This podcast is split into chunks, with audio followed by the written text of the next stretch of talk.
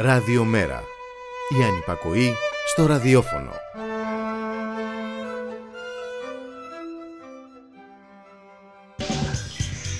Μεταβάσεις. Η εκπομπή κίνησης ιδεών του Κέντρου Μετακαπιταλιστικού Πολιτισμού.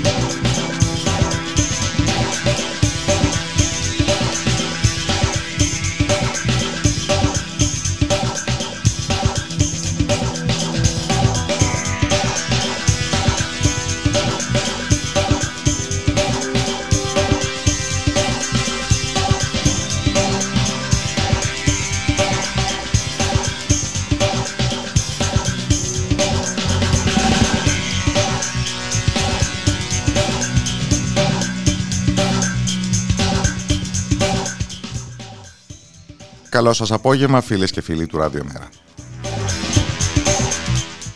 Κώστας Ράπτη στα μικρόφωνα, Γιώργος Νομικός στη ρύθμιση του ήχου. Όπως κάθε Τετάρτη, τέτοια ώρα για την εκπομπή κίνησης ιδεών του Κέντρου Μετακαπιταλιστικού Πολιτισμού Μεταβάσεις.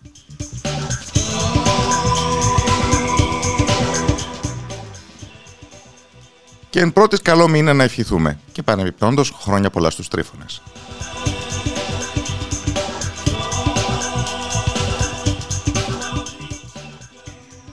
Να ευχηθούμε καλό μήνα λοιπόν και να συγχαρούμε αλλήλους που καταφέραμε ήδη να φάμε το 1 δωδέκατο του φοβερού όπως όλα δείχνουν οι ενδείξεις έτους 2023.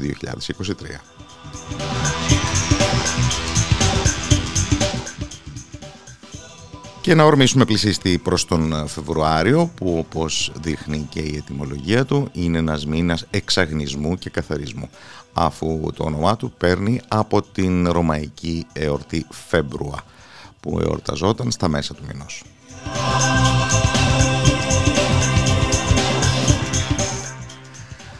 Στη Βρετανία πάλι είπαν να γιορτάσουν τον ε, μήνα με μια απεργιακή Τετάρτη.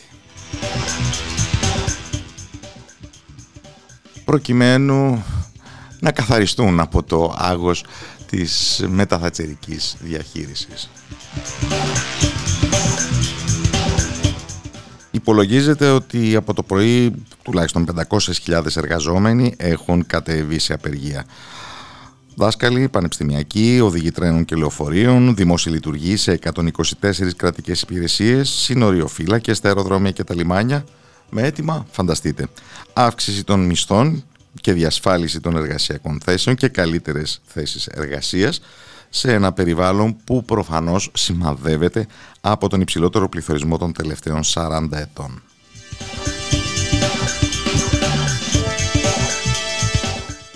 Και η σημερινή μοιάζει να είναι η μεγαλύτερη απεργιακή κινητοποίησης των τελευταίων 12 ετών.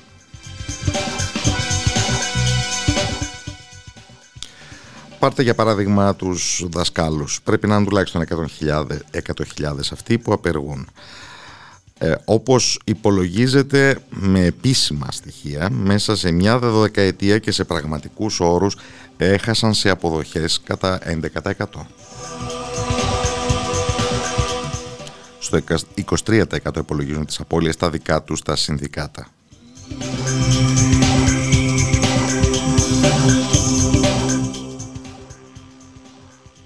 Σκεφτείτε τις μεταφορές, όπου οι εργαζόμενοι ζητούν αύξηση τουλάχιστον 10% και οι εταιρείες που διαχειρίζονται το ιδιωτικοποιημένο σιδηροδρομικό σύστημα θεωρούν μη, ρεαλιστικές, μη ρεαλιστικά αυτά τα αιτήματα και κάνουν λόγο για απαραίτητες περικοπές με στόχο τον εξυγχρονισμό του συστήματος.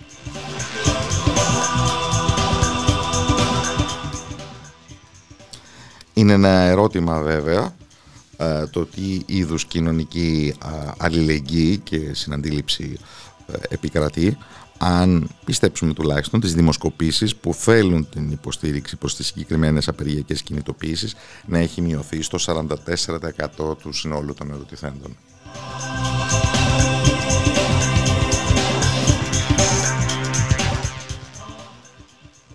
Το λες όμως σε κάθε περίπτωση και δυνατή πρωτομήνια. Και δεν είναι μόνο η Βρετανία. Αλλά για αυτά περισσότερα στη συνέχεια.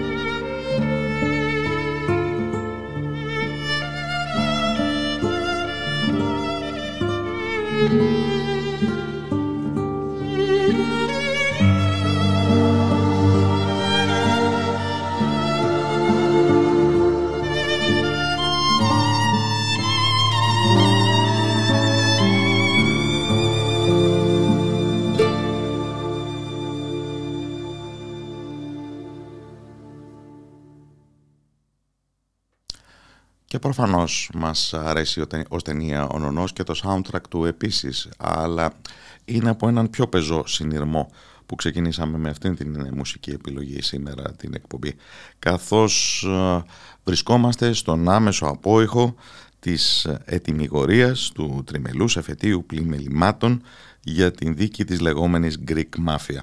Μία δίκη που πέρασε από τα 40 κύματα και πάντως σημαδεύτηκε από την κραυγαλαία σιωπή του περιγύρου για κάτι το οποίο κανονικά θα έπρεπε να βρίσκεται στο επίκεντρο του ενδιαφέροντος μια κραυγαλαία σιωπή την οποία πολύ λίγοι σε ό,τι αφορά το δημοσιογραφικό επάγγελμα προσπαθούσαν εγκαίρως να σπάσουν και φαντάζομαι θα αισθάνονταν πολύ μοναχικά. Ένας από αυτούς, ο δημοσιογράφος των Reporters United, Μπάμπης Πολυχρονιάδης, τον οποίο και έχουμε στην τηλεφωνική γραμμή και τον καλωσορίζω στην εκπομπή. Καλό απόγευμα από το Ράδιο Μέρα. Καλησπέρα, ευχαριστώ για την πρόσκληση. Πώς μπορούμε σε ένα τίτλο να δώσουμε τη σημασία αυτή της δίκης; Σε ένα τίτλο...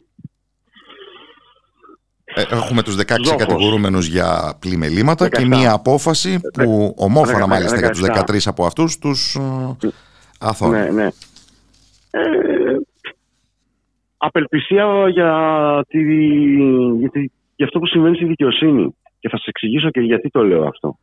Στη δικαιοσύνη ή σε άλλους βραχίονε του κράτους που στόλισαν το εδόλιο του κατηγορουμένου. Στην προκειμένη περίπτωση, ακούστε με, θα σας εξηγήσω γιατί το λέω. Ε, η απόφαση αυτή και για τους 13 που ήταν ομόφωνα και για τους άλλους 4 που ήταν με πλειοψηφία ε, πάθηκε επειδή υπήρχε σοβαρό πρόβλημα με στοιχεία που λείπαν από τη δικογραφία. Δηλαδή δεν υπήρχαν οι εκθέσεις απομαγνητοφώνησης του 2016 που ήταν το επίμαχο διάστημα ε, πάνω στο οποίο πάτησε τέλος πάντων η κατηγορία για τα πλημελήματα στη συγκεκριμένη δίκη. Έτσι. Αυτό ήταν και το μεγάλο ε, σύριαλ που δηλαδή, σημάδεψε τη δίκη. για να το εξηγήσουμε. Να, να, το εξηγήσουμε ξεκινώντας από τις κατηγορίες, θα πρότεινα. Λοιπόν, ναι, ε, σε αυτή τη φάση οι κατηγορίες ήταν για, για τα πλημελήματα, για τις δωροδοκίες, εμπορία επιρροής κτλ. Η ΕΕΠ είχε κάνει παρακολουθήσεις στην περίοδο 2015, 2016, 2017 και είχε εντοπιστεί το συγκεκριμένο κύκλωμα προστασίας. Που πουλούσε προστασία σε οίκους ανοχής, σε χαρτοπεκτικέ λέσχες, σε παράνομα καζίνο. Ποιοι το ε, στελέχωναν, το στελέχωναν. Ποιοι φέρονται ότι το στελέχωναν. Άνθρωποι όπως λέμε της νύχτας, ας πούμε, δικηγόροι και ανώτατη αξιωματική τη Ελλάδα. Ε, η, η ΕΕΠ λοιπόν με βάση αυτά το τέλη Δεκέμβρη του 16, Δεκέμβρη μάλλον του 16, ο τότε διοικητής, ο Ρουμπάτης, ε, αποστέλει ένα πόρισμα της υπηρεσίας στην, ε, στον Άριο Πάγο και ξεκινάει η διαδικασία διερεύνησης ε, σταδιακά από, από εκείνη τη στιγμή. Οι ηχογραφήσεις που κάνει όμως η ΕΕΠ, οι, οι παρακολουθήσεις τηλεφωνικές, και η καταγραφή τους μετά σε χαρτί δεν αποτελούν ανακριτικό υλικό γιατί απλούστατα δεν μπορεί ένας πράκτορας να το πούμε έτσι να βάλει την υπογραφή του, να γνωστοποιήσει τα στοιχεία του. Γι' αυτό λοιπόν σε αυτές τις περιπτώσεις αυτό που γίνεται είναι ή ε, το υλικό αυτό να το παίρνει κάποια ανακριτική αρχή, είτε η αστυνομία είτε η, κάποια, κάποιο, κάποιο δικαστήριο, να κάνει εκ νέου τις απομαγνητοφωνήσεις και να συντάσσω τις λεγόμενες ανακριτικές εκθέσεις ή εκθέσεις απομαγνητοφώνησης. Αυτή τη διαδικασία για αυτή τη δίκη αρχικά την ξεκίνησε, δηλαδή τη διαδικασία για να συνταχθούν οι εκθέσεις απομαγνητοφώνησης, αρχικά την ξεκίνησε το Υπηρεσία Εσωτερικών Υποθέσεων ε, κάπου το 2018. Ε, στην πορεία όμως έκανε μόνο ε, για 10 CT απομαγνητοφωνήσεις σε σύνολο 90 ε, διεμήνυσε ότι δεν προλαβαίνει να, να καλύψει όλο αυτό τον όγκο εργασίας και κάποια στιγμή το 19 δόθηκε αυτό το υλικό στην οικονομική αστυνομία για να κάνει τη διαδικασία και να ολοκληρώσει τις ανακριτικές εκθέσεις, τις εκθέσεις απομαγνητοφώνησης. Εκθέσεις απομαγνητοφώνησης όμως δεν ήρθαν ποτέ στο δικαστήριο από το, για, για την περίοδο του 2016. Ε, δηλαδή έκανε το δικαστήριο αιτήματα προς την εισαγγελία πρωτοδικών να σταλούν. Δεν εστάλησαν τη μία. Τη δεύτερη φορά τους έστειλαν ε, τις εκθέσεις για το 2017 που όμως για τη συγκεκριμένη επαναλαμβάνω δίκη δεν σχετιζόταν ε, με το κατηγορητήριο ε, και, και μετά στείλαν απλά κάποια στικάκια με κάποιες συνομιλίες. Δηλαδή εδώ έχουμε μία διαδικασία που κανένας δεν αναρωτήθηκε πού είναι αυτές οι εκθέσεις απομαγνητοφώνησης. Εμείς είχαμε στείλει τότε ως Reporters United και σχετικό ερώτημα στην οικονομική αστυνομία, οι οποίοι απάντησαν γενικόλογα ότι ε, εμείς ό,τι κάνουμε, ό,τι δουλειά ε, περιώνουμε, επιστρέφουμε όλο το υλικό στην αρμόδια αρχή. Από την εισαγγελία εφετών δεν μας απάντησαν, γιατί εκείνη είχε δώσει τότε την εντολή για να γίνουν αυτά. Ε, και δεν νοιάστηκε κανένας. Τόσες φορές εμείς γράψαμε ότι λείπουν οι εκθέσεις απομαγνητοφώνησης. Ε, Κανένας δεν νοιάστηκε για το πού είναι αυτές οι εκθέσεις απομαγνητοφώνησης. Η δίκη κινδύνευσε να την αχθεί στον αέρα πάρα πολλές φορές εξαιτίας ε, της απουσίας αυτών των στοιχείων. Ε, ο εισαγγελέας της έδρας έκανε λόγο και για καταστροφή των 60 από τα 90 CD ε, που σχετίζονται με την υπόθεση δεν, δεν, δεν ενδιαφέρθηκε κανένας. Είναι η εικόνα ενός δηλαδή, κράτους που κοροϊδεύει τον εαυτό του. Γι' αυτό, γι αυτό σας, και, ναι, γι αυτό σας είπα. Και παριστάνεται από νέμη δικαιοσύνη. Δεν, δεν, ξέρω, κοιτάξτε, δεν ξέρω αν μπήκε χέρι. Μπορεί και να μπήκε χέρι. Κάποιος όμως πρέπει να το διερευνήσει από την πλευρά της δικαιοσύνης αυτό το πράγμα. Και προφανώς η κεφαλή, έτσι, ο, ο Ντογιάκος. Δεν είναι όμως μόνο αυτό. Δεν είναι όμως μόνο στο εσωτερικό των θεσμών το πρόβλημα. Θα λέω αυτά για να εξηγήσουμε στον κόσμο που μας ακούει γιατί φτάσαμε στην απαλλαγή. Θέλω όμως να σημειώσω και κάτι άλλο. Ο πρόεδρος ήταν αυτός που μειοψήφισε για τους τέσσερις ε, από τους κατηγορουμένους. Και οι δύο εξ αυτών είναι αυτοί που εμφανίζονταν ε, σε φωτογραφία ο ένας και με κάποια περιγραφή ο άλλος να παίρνουν τα χρήματα από τον δολοφονηθέντα αρχιταμία της οργάνωσης, τον Δημήτρη Μάλαμα. Ή πρόκειται για έναν... Ε, Ευκαιρία να επενθυμίσουμε λοιπόν ότι η υπόθεση έχει και πτώματα. Άσχετο αν εδώ ε, έχει, δικάστηκαν τα πλημελήματα.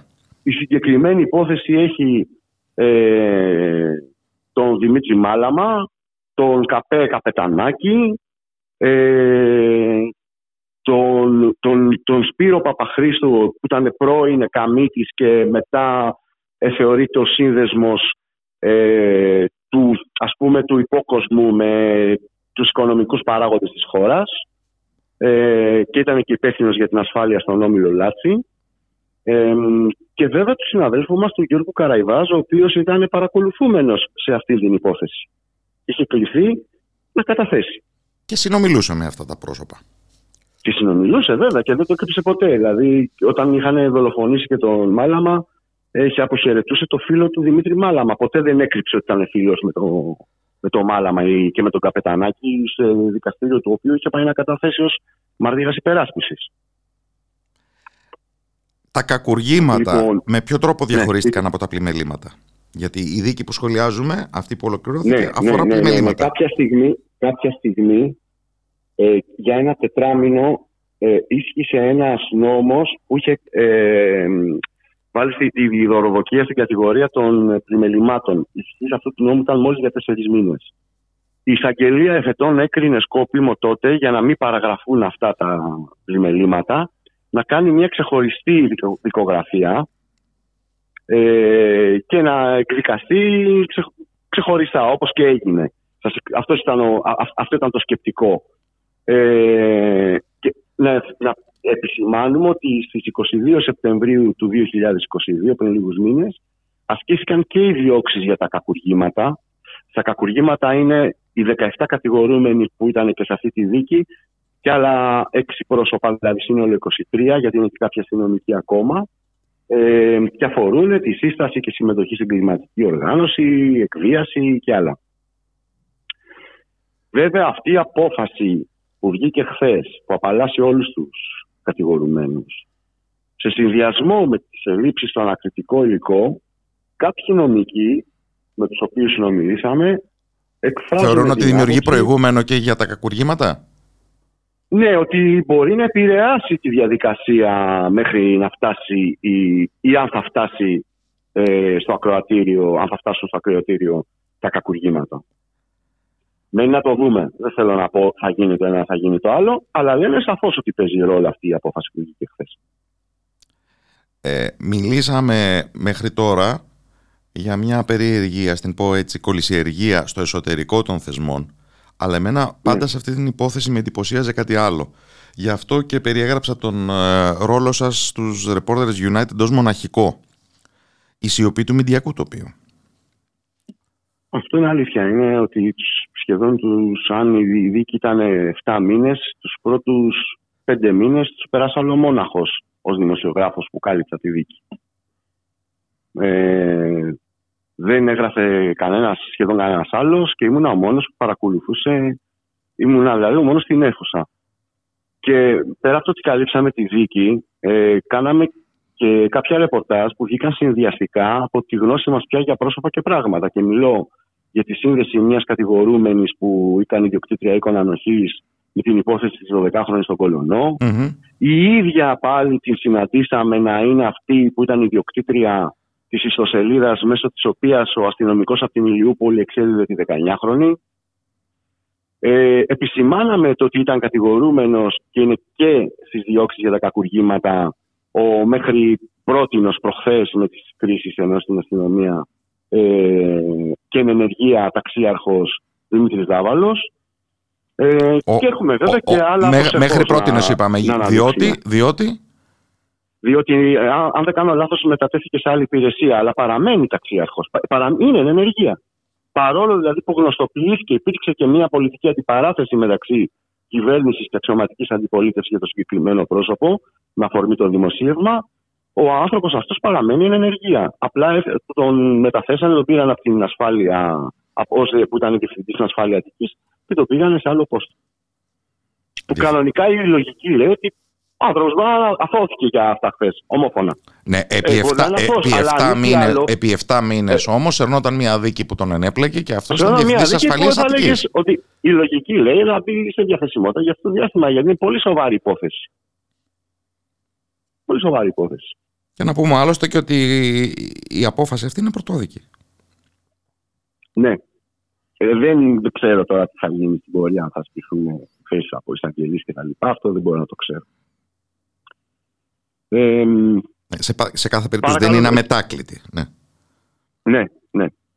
Ε, δεν ξέρω τώρα αν θα θέλετε να πούμε για το βάθος της ιστορίας αυτής. Και κυρίως αυτό μας ενδιαφέρει και, και προσπαθούμε έτσι σε μια αφαίρεση τώρα, όπως, φεύγοντας από το ρεπορτάζ. Όπως, όπως, μου, όπως μου είπε μια πηγή, αυτή η υπόθεση είναι το ένα δέκατο της Greek Mafia.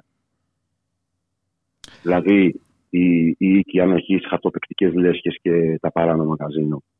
Γιατί όπως ανέδειξε ε, το, την Κυριακή που μας πέρασε το βήμα της Κυριακής, ε, ένα μεγάλο κομμάτι της Greek Mafia σχετίζεται με, τη, με το λαθρεμπόριο καυσίμων.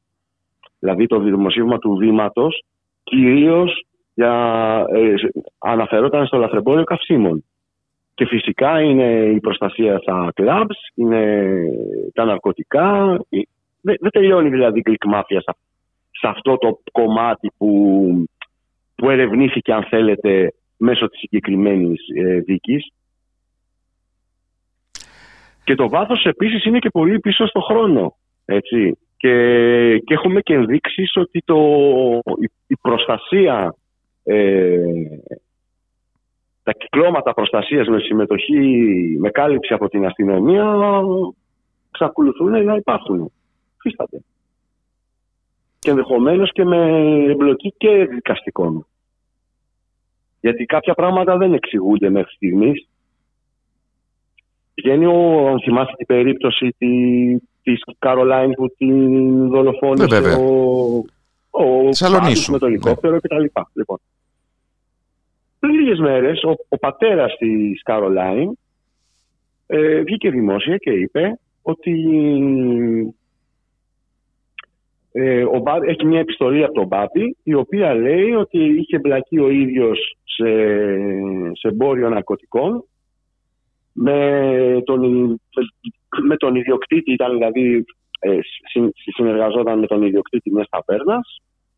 Ε, ότι τέλος πάντων το είπε αυτός έκανε το λάθος να το πει στην Καρολάιν ότι αυτοί του είπαν ε, ότι θα τη σκοτώσουμε εμείς και κάτι τέλος πάντων πήγε να, ε, να δικαιολογήσει την πράξη του μέσα από αυτή την ιστορία. Αλλά, είναι η εκδοχή ε, του, αλλά δεν μπορεί να μένει και... Ακούστε με, πρόκειται για την ταβέρνα έξω από την οποία είχαν σκοτώσει την 1η Μαΐου του 2018 τον, τον Παπαχρήστο που σας είπα πριν και είναι η ταβέρνα ο διοκτήτης της οποίας βρέθηκε να έχει αυτοκτονήσει με δύο σφαίρες τρεις μόλις μέρες μετά, όχι τη σύλληψη, μετά την ομολογία του Μπάμπη για το έγκλημα.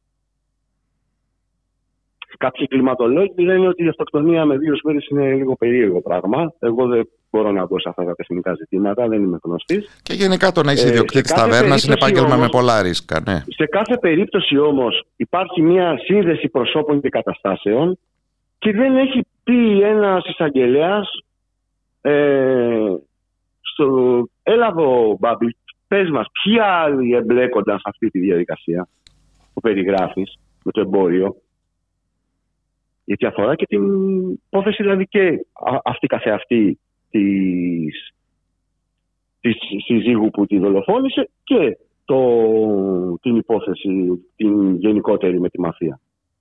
Το οποίο μας το φέρνει... Αυτό και για τη δίκη στην υπόθεση τράφικινγκ της Ηλιούπολης.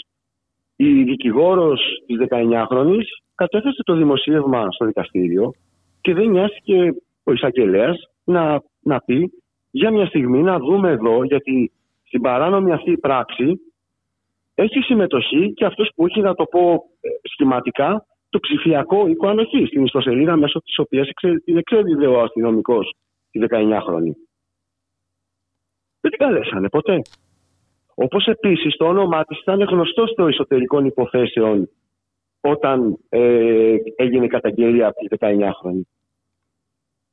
Δεν, δεν έγινε καμία έρευνα σοβαρή, καμία δίωξη εις βάρος της. Και το ίδιο και το αυτό και για τον Νίκο Ανοχής στον Κολονό, όπου έχει ε, αναφερθεί το όνομα του διαχειριστή του οίκου Ανοχής και δεν τον έχει καλέσει. Το έχει πει και η μάνα αυτό πρόσφατα σε μια ανακοίνωση που έβγαλε, η μητέρα της 12χρονης που είναι στη φυλακή, ότι κανένας δεν έχει καλέσει τον διαχειριστή, τον μπράβο λέει εκείνη, ε, του οίκου Ανοχής. Κραυγαλαία απάθεια λοιπόν των δικαστικών μηχανισμών. Κραυγαλαία ναι. απάθεια ε, ναι, σας λέω, δηλαδή, αυτές το, τρεις των μέσων ενημέρωσης που κανονικά θα έπρεπε να έχουν ξετινάξει αυτή την υπόθεση. Ναι, ήταν, Ίσως και η κραυγαλαία απάθεια του κοινού αυτό μένει να φανεί.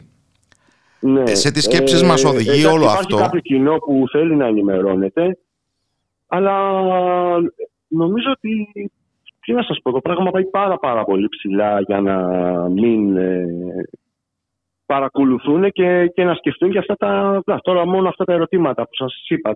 Μα είναι δυνατόν κανένας να μην έχει ασχοληθεί με αυτά; Που σημαίνει ότι έχουμε όλο ένα και περισσότερες ενδείξεις πια για μια βαθιά σύμφυση μηχανισμών του κράτους με το οργανωμένο για, έγκλημα. Για να, αποδώσουμε, για, για να αποδώσουμε και τα εύσημα, ε, την Κυριακή το βήμα ε, έφερε νέα στοιχεία στο φως γιατί το, πέρα από, το, από τα στοιχεία για το κινητό του Παπαχρίστου που ήταν εξαφανισμένο για δυόμιση χρόνια σε ένα σιρτάρι στην ασφάλεια και μετά το ανοίξανε και το ψάξανε που παρέθεσε κάποια στοιχεία γι' αυτό παρέθεσε στοιχεία από τα κινητά δύο πρόσφατα δολοφονημένων ανθρώπων ε, ενός πρατηριούχου που είχε καπρατήρια ε, καυσίμων.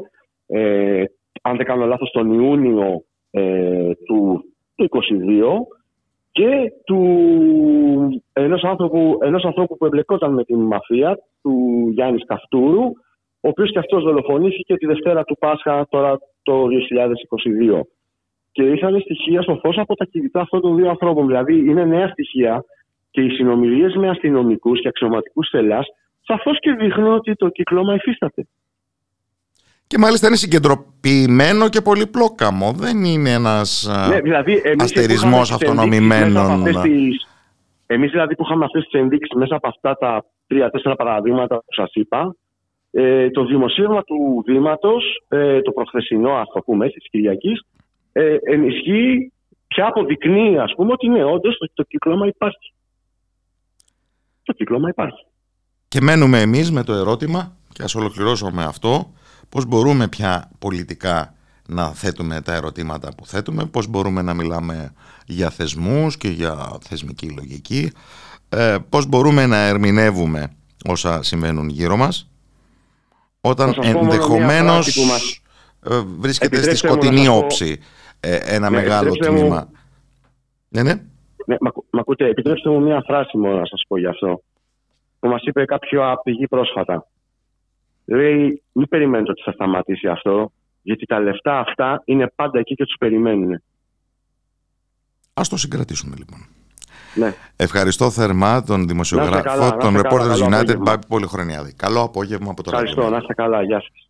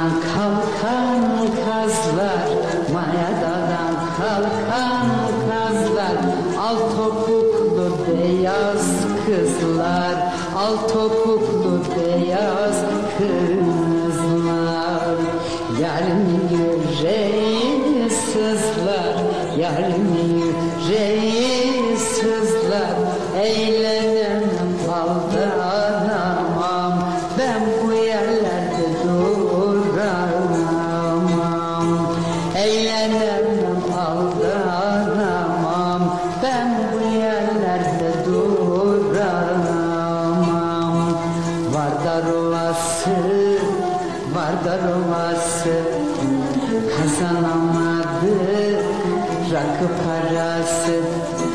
Vardar ovası Vardar ovası Kazanamadı Rakı parası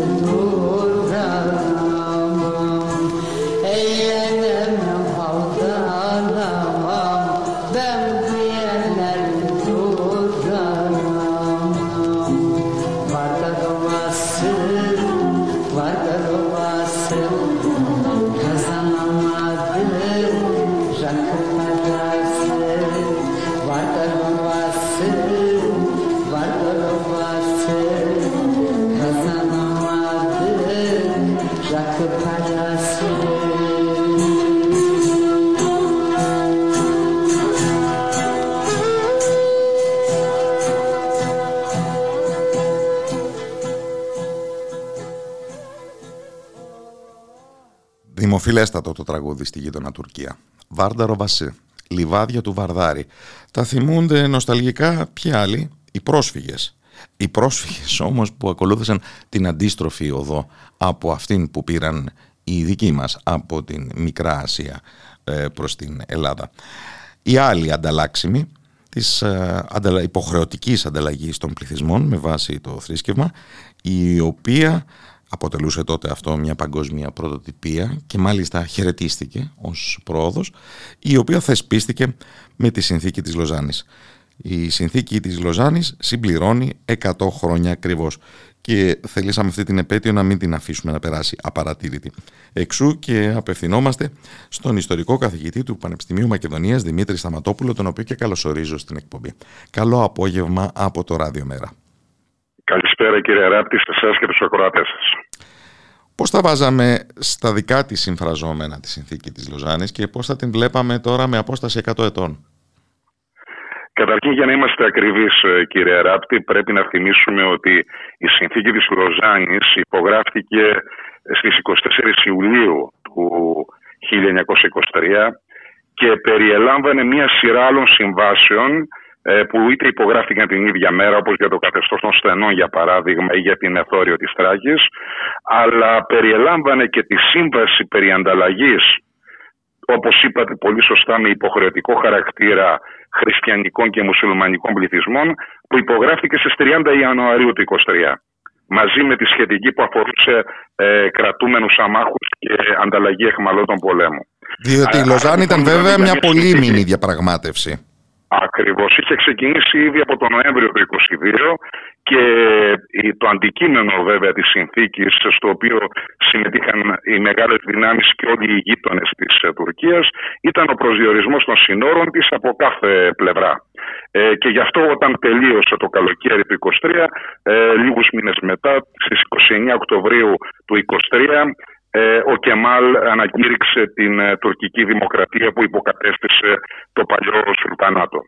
Ε, άρα λοιπόν στις 30 του Γενάρη υπογράφηκε η Σύμβαση Ανταλλαγής Πληθυσμών που όπως ε, και εσείς αναφέρατε αφορούσε ένα εκατομμύριο περίπου 650.000 υπηκόους Οθωμανούς ε, χριστιανούς όμως με χριστιανικό θρήσκευμα και από την άλλη περίπου 670.000 ε, μουσουλμάνους ε, Έλληνες υπηκόους από ελληνικές περιοχές που ακολούθησαν την αντίστροφη πορεία. Έλεγα ότι χαιρετίστηκε στον καιρό της η, η Λοζάνη.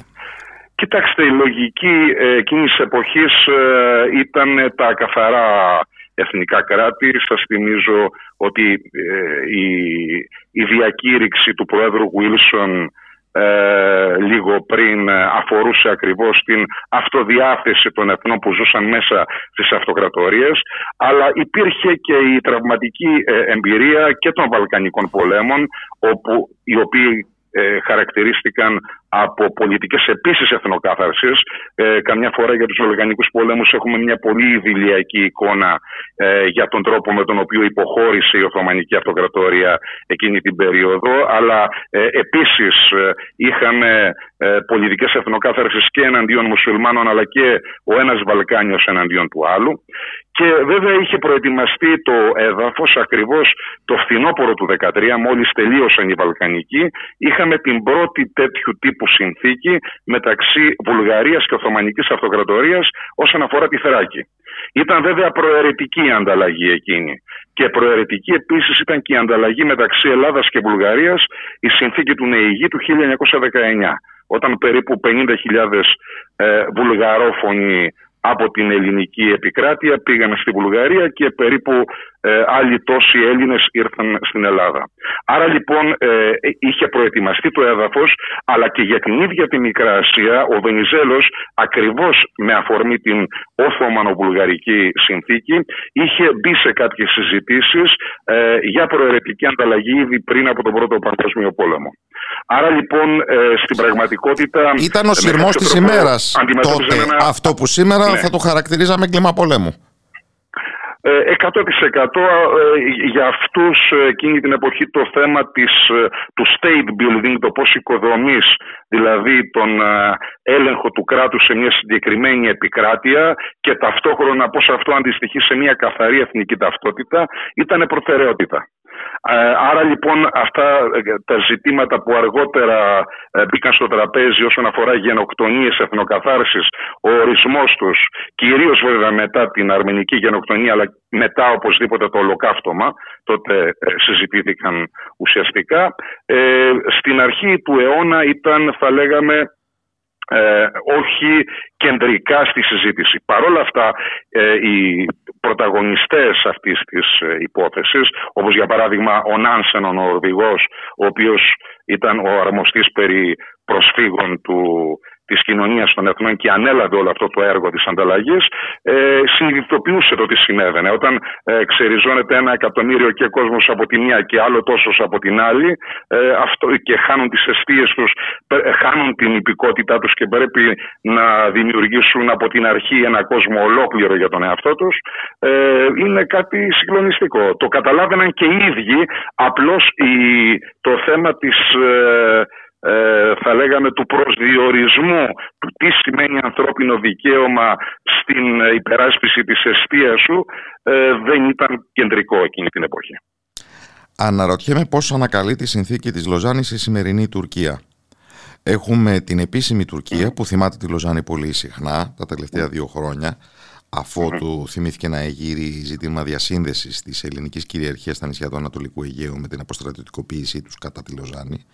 Έχουμε μια πολύ διαδεδομένη εδώ και χρόνια παραφιλολογία ε, σε κάποια τουρκικά μέσα ενημέρωσης για την εκπνοή της Λοζάνης μετά από 100 χρόνια και την ανάδυση του μυστικού πρωτοκόλλου που την συνοδεύει και έχουμε μια τρίτη πτυχή για την οποία δηλώνω και πλήρη άγνοια του πώς συντηρείται, αν συντηρείται, κάποια τουρκική προσφυγική ταυτότητα από τους ανταλλάξιμους της Λοζάνης στην τουρκια Το τελευταίο που λέτε είναι πολύ ενδιαφέρον. Ε, θα έλεγα ότι, θα ξεκινήσω από το τελευταίο, θα έλεγα ότι ε, στην Τουρκία συνέβη κάτι αντίστροφο από αυτό που συνέβη στην Ελλάδα. Ενώ ε, στην Ελλάδα ε, στην πραγματικότητα παρά τον κρίσιμο ρόλο που έπαιξαν οι πρόσφυγες στην ανασυγκρότηση της ελληνικής κοινωνίας ποτέ δεν αναδείχθηκαν μέσα από τα σπλάχνα τους πολιτικές ελίτ που να κυβερνήσουν τη χώρα ενώ από την άλλη πλευρά σας θυμίζω ότι κυβέρνησε τη χώρα για πολλά χρόνια ένας ε, Τούρκος που γεννήθηκε στη Θεσσαλονίκη ε, ο, ο Μουσταφά Κεμάλ. Ε, ταυτόχρονα ε, στην Ελλάδα φορά έχουμε ακριβώς, ίσως ακριβώς σαν διαδικασία ενσωμάτωσης των προσφύγων στην ελληνική κοινωνία, μια υπερπαραγωγή μνήμης, ε, θα λέγαμε, μια υπερπαραγωγή ε, λόγου για άλλοτε τις λέγανε ε, χαμένες, ε, μετά τις ε, αποκαλέσανε αλυσμόνητες πα, πατρίδες, ενώ αντίθετα στην ε, Τουρκία του Κεμάλ οι άνθρωποι που έφυγαν από τις περιοχές κυρίως τις ελληνικές δεν κατέφυγαν σε αυτού του είδους τη διαδικασία ενσωμάτωσης της παραγωγής, δηλαδή ενός νοσταλγικού λόγου για τις πατρίδες που χάθηκαν. Αυτό ξεκίνησε ως διαδικασία μόνο τα τελευταία 20 θα έλεγα χρόνια και το βλέπουμε με ε, την αναζωπήρωση ενός είδους ε, του, ε, νοσταλγικού τουρισμού Τούρκων οι οποίοι προσπαθούν να βρουν ε, τον ε, τόπο των πατεράδων τους, των παππούδων τους ε, μέσα από εκδρομές που γίνονται στον ελλαδικό χώρο. Η γνώμη μου είναι ότι έχει να κάνει ακριβώς με διαφορετικού τύπου ε, συγκρότηση της εθνικής ταυτότητας. Η υπερπαραγωγή νοσταλγικού λόγου στη μια και η έλλειψη παντελής νοσταλγικού λόγου στην άλλη. Η λέξη υπερπαραγωγή συνειρμικά με οδηγεί ε, στην υπεραναπλήρωση. Ε, ε, ε, ναι, ναι πιο, πιο ωραία λέξη που αφορά τις δικές, το δικό σας υπόβαθρο στην ψυχαναλυτική θεωρία. Ε, οπωσδήποτε ε, λειτουργεί και ως υπεραναπλήρωση. Τώρα για το άλλο θέμα της ε, συνθήκης της Λοζάνης θα έλεγα ότι νομίζω ότι ο μέσος Τούρκος καταλαβαίνει πάρα πολύ καλά τη Λοζάνη σαν μια ε, νίκη του τουρκικού κράτους υπό την έννοια ότι αντικατέστησε μια άλλη πολύ χειρότερη για αυτούς συνθήκη τη συνθήκη των Σευρών. Βέβαια η συνθήκη των Σευρών δεν βρήκε κανέναν υπερασπιστή το 1923 αλλά η συνθήκη των Σευρών σας θυμίζω ότι προέβλεπε για παράδειγμα τη δημιουργία κουρδικού κράτους στα εδάφη της νοτιοανατολικής Τουρκίας. ε, περιόριζε την ε, Τουρκία στην πραγματικότητα σε μια περιοχή από την Άγκυρα μέχρι τη Σαμσούντα, μέχρι τον Πόντο, με κατοχικού στρατούς να υπάρχουν ε, γύρω-γύρω στην περιφέρειά της. Άρα λοιπόν ε, η Λοζάνη ασφαλώς σταθεροποίησε τα σύνορα, αλλά δημιούργησε και αυτή την αμυντική, θα λέγαμε, αντιμετώπιση των Τούρκων απέναντι ε, στους γειτονές τους, ακριβώς γιατί είχαν την εμπειρία της απώλειας μέσα αυτοκρατορίας.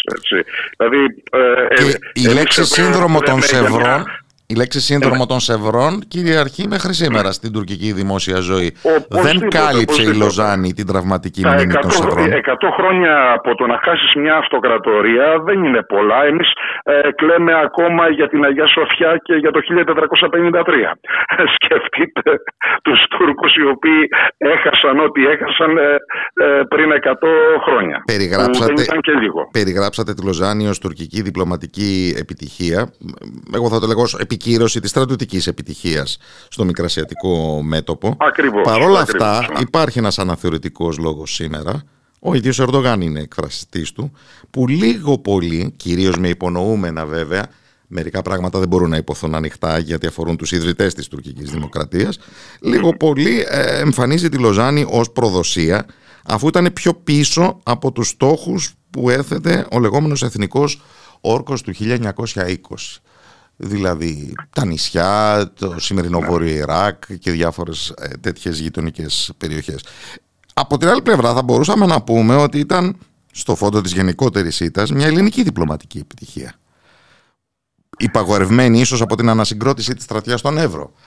Ε, και σκέφτεται uh, κανείς ποιοι ήταν οι επικεφαλής των δύο διπλωματικών αντιπροσωπιών. Βενιζέλος από τη μια, ή Νονού από την άλλη. Υπάρχει νομίζω, υπήρξε νομίζω μια ισορροπία. Φυσικά η Ελλάδα εάν ήταν να συγκρίνει τη στρατιωτική ε, πιθανότητα να φτάσει τουλάχιστον μέχρι την Τζατάλτζα ε, το 1919 με αυτό το οποίο πήρε το 1923, δηλαδή την απώλεια της Ανατολικής Τράκης. Αυτό ήταν η πραγματική απώλεια για την Ελλάδα, όχι το βιλέτη της Μύρνης. Σίγουρα ε, θα ε, αναρωτιόταν για το αν είναι πλήρης επιτυχία.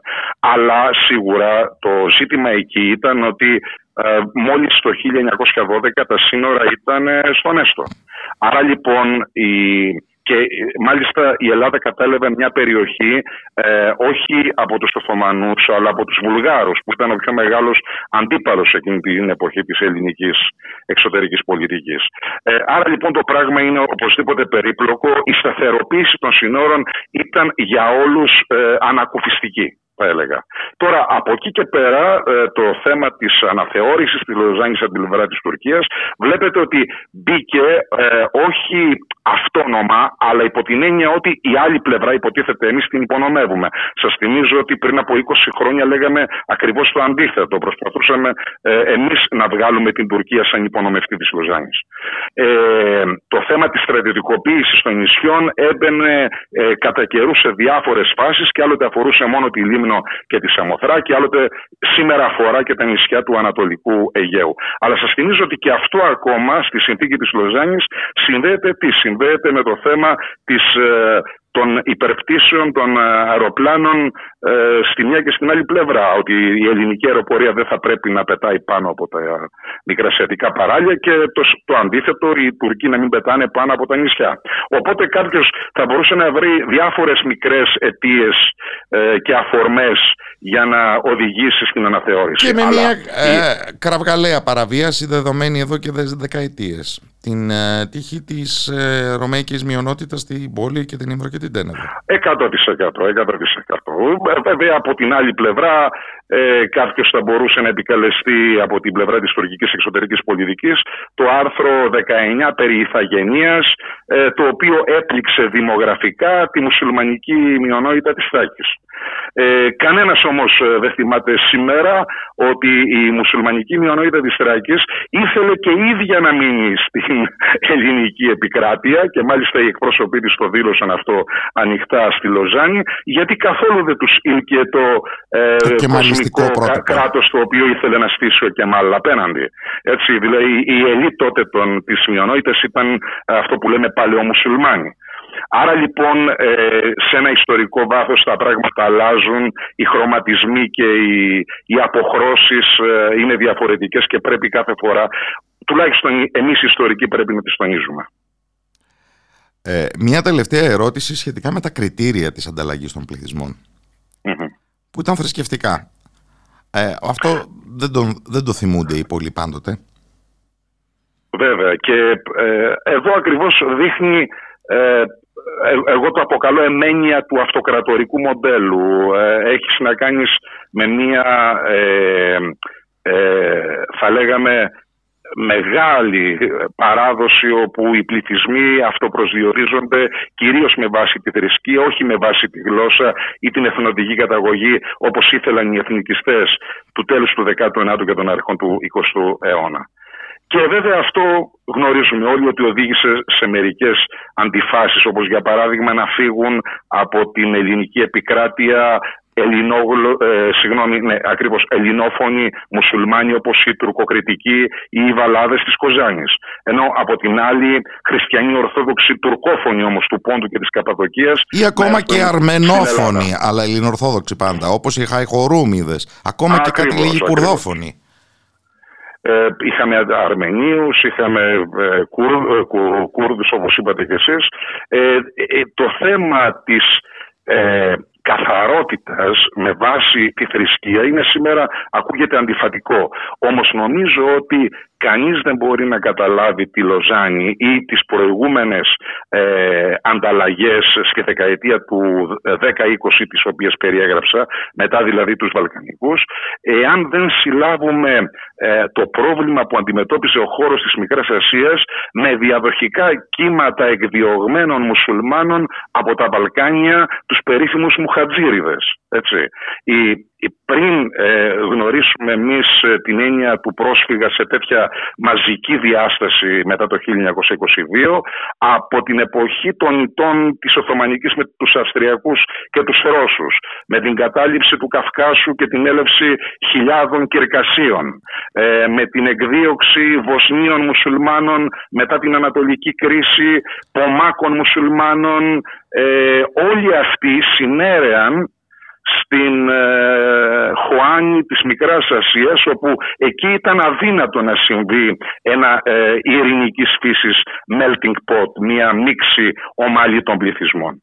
Η γνώμη μου είναι ότι ε, δεν μπορεί κάποιος να καταλάβει το τι έγινε το 1922 και συνεπώς την τελική διευθυντησή του το 23 με τη Λοζάνη ε, εάν δεν συλλάβει στη μακρά διάρκεια αυτή την ε, τρομερή ε, ανασυγκρότηση, την πληθυσμιακή και δημογραφική ανασυγκρότηση που συνέβη στον Οθωμανικό χώρο Βαλκάνια και Μικρά Ασία τα προηγούμενα 100-200 χρόνια. Α μένουμε λοιπόν προσιλωμένοι στη μεγάλη εικόνα. Ευχαριστώ θερμά τον ιστορικό καθηγητή του Πανεπιστημίου Μακεδονίας Δημήτρη Σταματόπουλο. Καλό απόγευμα από το Ράδιο Μέρα. Να είστε καλά. Γεια σας κύριε Ράπη.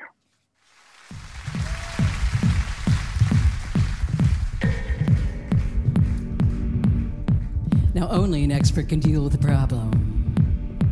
Because half the problem is seeing a problem.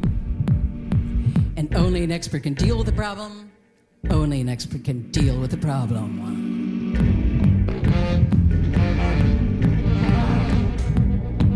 So if there's no expert dealing with the problem, it's really actually twice the problem. Because only an expert can deal with the problem. Only an expert can deal with the problem.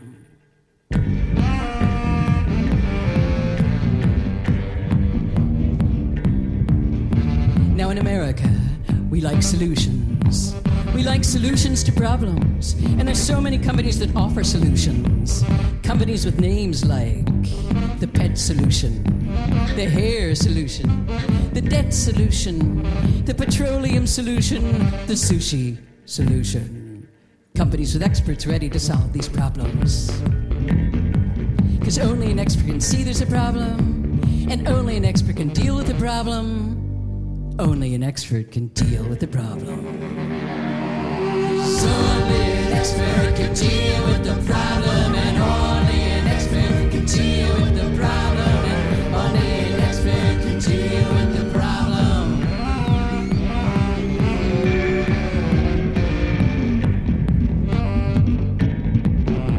Now, let's say you want to be on Oprah, but you don't have a problem. But you want to go on the show, so you need a problem. So you invent a problem. But if you're not an expert in problems, you're probably not going to make up a very plausible problem. You're probably going to get nailed. You're going to get exposed. And you're to have to bow down and apologize and beg for the public's forgiveness. Cause only an expert can deal with the problem, and only an expert can deal with the problem, and only an expert can deal with the problem.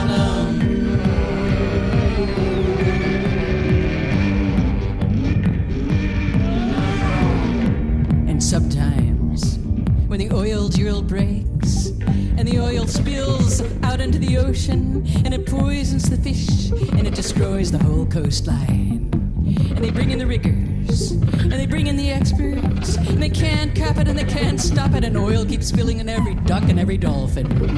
Is completely coated with oil, and everyone knows it's a problem. So when experts say, let's get to the root of the problem, let's take control of the problem. Because if you take control of the problem, you can solve the problem. Now, often this doesn't work at all because the situation is completely out of control.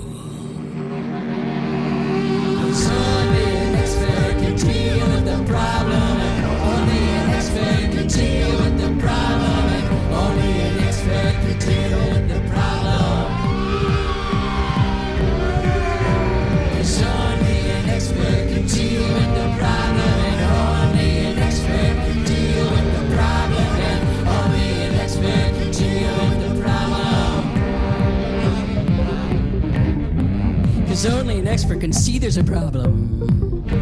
And seeing the problem is half the problem. And only an expert can deal with the problem. Only an expert can deal with the problem. Η Λόρι Άντερσον τραγουδούσε, όχι χωρίς ηρωνία, για τους ειδικούς εκείνους που είναι οι μόνοι που μπορούν να διαχειριστούν τα μεγάλα προβλήματα.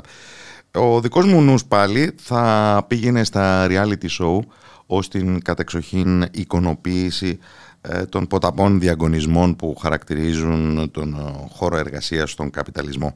Σε κάθε περίπτωση το φαντασιακό μας κυριαρχείται από το ιεραρχικό τεχνοκρατικό μοντέλο, ένα μοντέλο όμως που απομυζά τη ζωή και την ενέργεια, ένα μοντέλο που το χαρακτηρίζει η γραφειοκρατία, οι εγωισμοί, τα παιχνίδια εξουσίας, οι διαμάχες και οι ανταγωνισμοί. Όπως το περιγράφει ο Βέλγος Φρεντρίκ Λαλού στο βιβλίο του «Επανεφεύρεση των οργανισμών», μια συζήτηση για το μέλλον της συνεργασίας.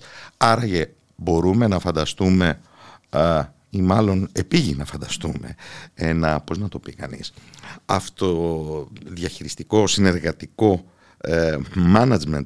Αυτή είναι η πρόταση του Λαλού και το βιβλίο του μόλις μεταφράστηκε στα ελληνικά από τις νεοεμφανιζόμενες εκδόσεις Αστροναύτης και πρόκειται να παρουσιαστεί αύριο στις 8 στο Communitism Κεραμικού 28 και εμείς έχουμε την χαρά να έχουμε στην εκπομπή τον μεταφραστή του βιβλίου τον Γιώργο Τσιτσιρίγκο, εκπαιδευτή επικοινωνίας. Καλό απόγευμα από το Ράδιο Μέρα. Καλό απόγευμα. Ευχαριστώ για την πρόσκληση. Τι σας οδήγησε στην επιλογή της μετάφρασης του βιβλίου του Λαλού; Ε, αυτό το βιβλίο, έτσι εκεί στα, σε διάφορα σεμινάρια επικοινωνίας, ε, ε, στα οποία σύχναζα πέρα από το ότι είμαι εκπαιδευτής, ε, συμμετείχα και εγώ σε σεμινάρια, διεθνή δηλαδή, ε, ένα ερώτημα που κυριαρχούσε ας πούμε κατά διαστήματα ήταν αν αυτό που κάνουμε που αφορά την ανθρώπινη επικοινωνία και τη συλλογική αλλά και την ένας προς ένα τελικά μπορεί να εφαρμοστεί και έχει εφαρμογή σε εργασιακούς χώρους και στις συλλογικές διαδικασίες αν τελικά πέρα από μια ατομική ευτυχία με μια έννοια ε, μπορεί να μας ε, βοηθήσει να ε, αλλάξουμε και τους όρους με τους οποίους υπάρχουν με άλλους ανθρώπους στη δουλειά. Που στο κάτω-κάτω η δουλειά μας παίρνει το περισσότερο χρόνο στη μέρα. Ε, εκεί λοιπόν σε αυτές τις συζητήσεις προέκυψε ότι βγήκε αυτό το βιβλίο και μάλιστα η αρχική του έκδοση που είναι όχι εικονογραφημένη αλλά που έχει μόνο κείμενο ε, και αργότερα βγήκε και εικονογραφημένη που έχει εκδοθεί τώρα στα ελληνικά και κάποιοι είπαν ναι, ε, μέσα από αυτό το βιβλίο α, αποκτήσαμε ελπίδα ότι μπορούν να αλλάξουν κάποιες συνθήκες και στον χώρο εργασίας, πέρα από την ατομική προσωπική ζωή του καθενός. Και, έτσι, και λοιπόν, δεν είναι μόνο ο χώρος εργασίας, είναι κάθε είδους ε, συλλογικοί ε, οργανισμοί, ε, τα σχολεία, ναι, ναι. οι υπηρεσίες υγείας, συνολικά ε, οι δομημένες αυτές ε, συλλογικότητες. Ναι, ναι, είναι συλλογικά. Ε, αρκετοί από αυτούς τους χώρους είναι εργασιακοί χώροι ανεξάρτητα αν ε, μιλάμε για πληρωμένη εργασία ή εθελοντική εργασία και ανεξάρτητα αν μιλάμε για έναν οργανισμό ο οποίος είναι κερδοσκοπικός ή μη κερδοσκοπικός. Mm-hmm. Υπάρχουν βέβαια και διάφορες άλλες ε, μορφές συλλογικής δραστηριότητας ε, που αναφέρω οι οποίε δεν, είναι, δεν θα μπορούσαν να καταταχθούν στην εργασία, στον τομέα της εργασίας, αλλά είναι όμως σχετική όπως λέτε και εσείς. Ναι, και αφορούν τα ζητήματα της οργανωσιακής α, θεωρίας. Ο Λαλού έκανε καταρχήν μια εμπειρική έρευνα. Ναι, ναι. Είναι ερευνητής. Αυτό είναι, ε, ε, αυτό είναι κάτι σημαντικό για το βιβλίο. Δηλαδή δεν κομίζει κάποιες ιδέες ο Λαλού έτσι απλά και τέλος πάντων ε, μας κάνει να οραματιστούμε άλλη μια φορά.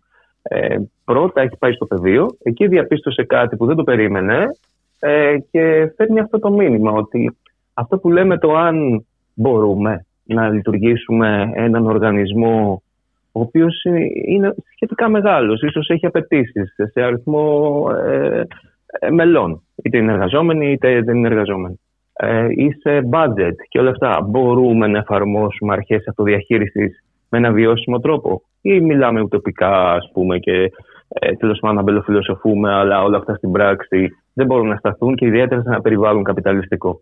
Αυτό, το, αυτός νομίζω ότι όποιος έχει εμπειρία από συνεργατικά εγχειρήματα, αυτό το ερώτημα που πλανάται στον αέρα το έχει συλλάβει. Εδώ έρχεται λοιπόν και μας λέει ότι κάποιοι μπορούν και παρα, ε, παραθέτει ας πούμε παραδείγματα. Από εκεί και ύστερα εμείς μπορούμε να συζητήσουμε ότι πώς το κάνουν αυτοί. Μπορούμε εμείς να κάνουμε τέτοια πράγματα. Μπορούμε να εμπνευστούμε και να δοκιμάσουμε παραπλήσια πράγματα, που είναι και η η, η ρεαλιστική εφαρμογή. Δηλαδή δεν είναι ότι να πάρουμε ένα μοντέλο να το εφαρμόσουμε όπως είναι. Κάθε κατάσταση έχει τα, ε, τα δικά της στοιχεία. Ούτως ή άλλως αυτή η προσέγγιση μας προσκαλεί να αυτοσχεδιάσουμε, να χρησιμοποιήσουμε τον κοινού μας νου και την ε, ε, ενεργοποίηση που προκύπτει από την ε, συλλογικότητα, από τη συμμετοχή δηλαδή σε μια κοινότητα. Κάτι που το έχουμε χάσει κάπως εμείς με τον τρόπο που ζούμε.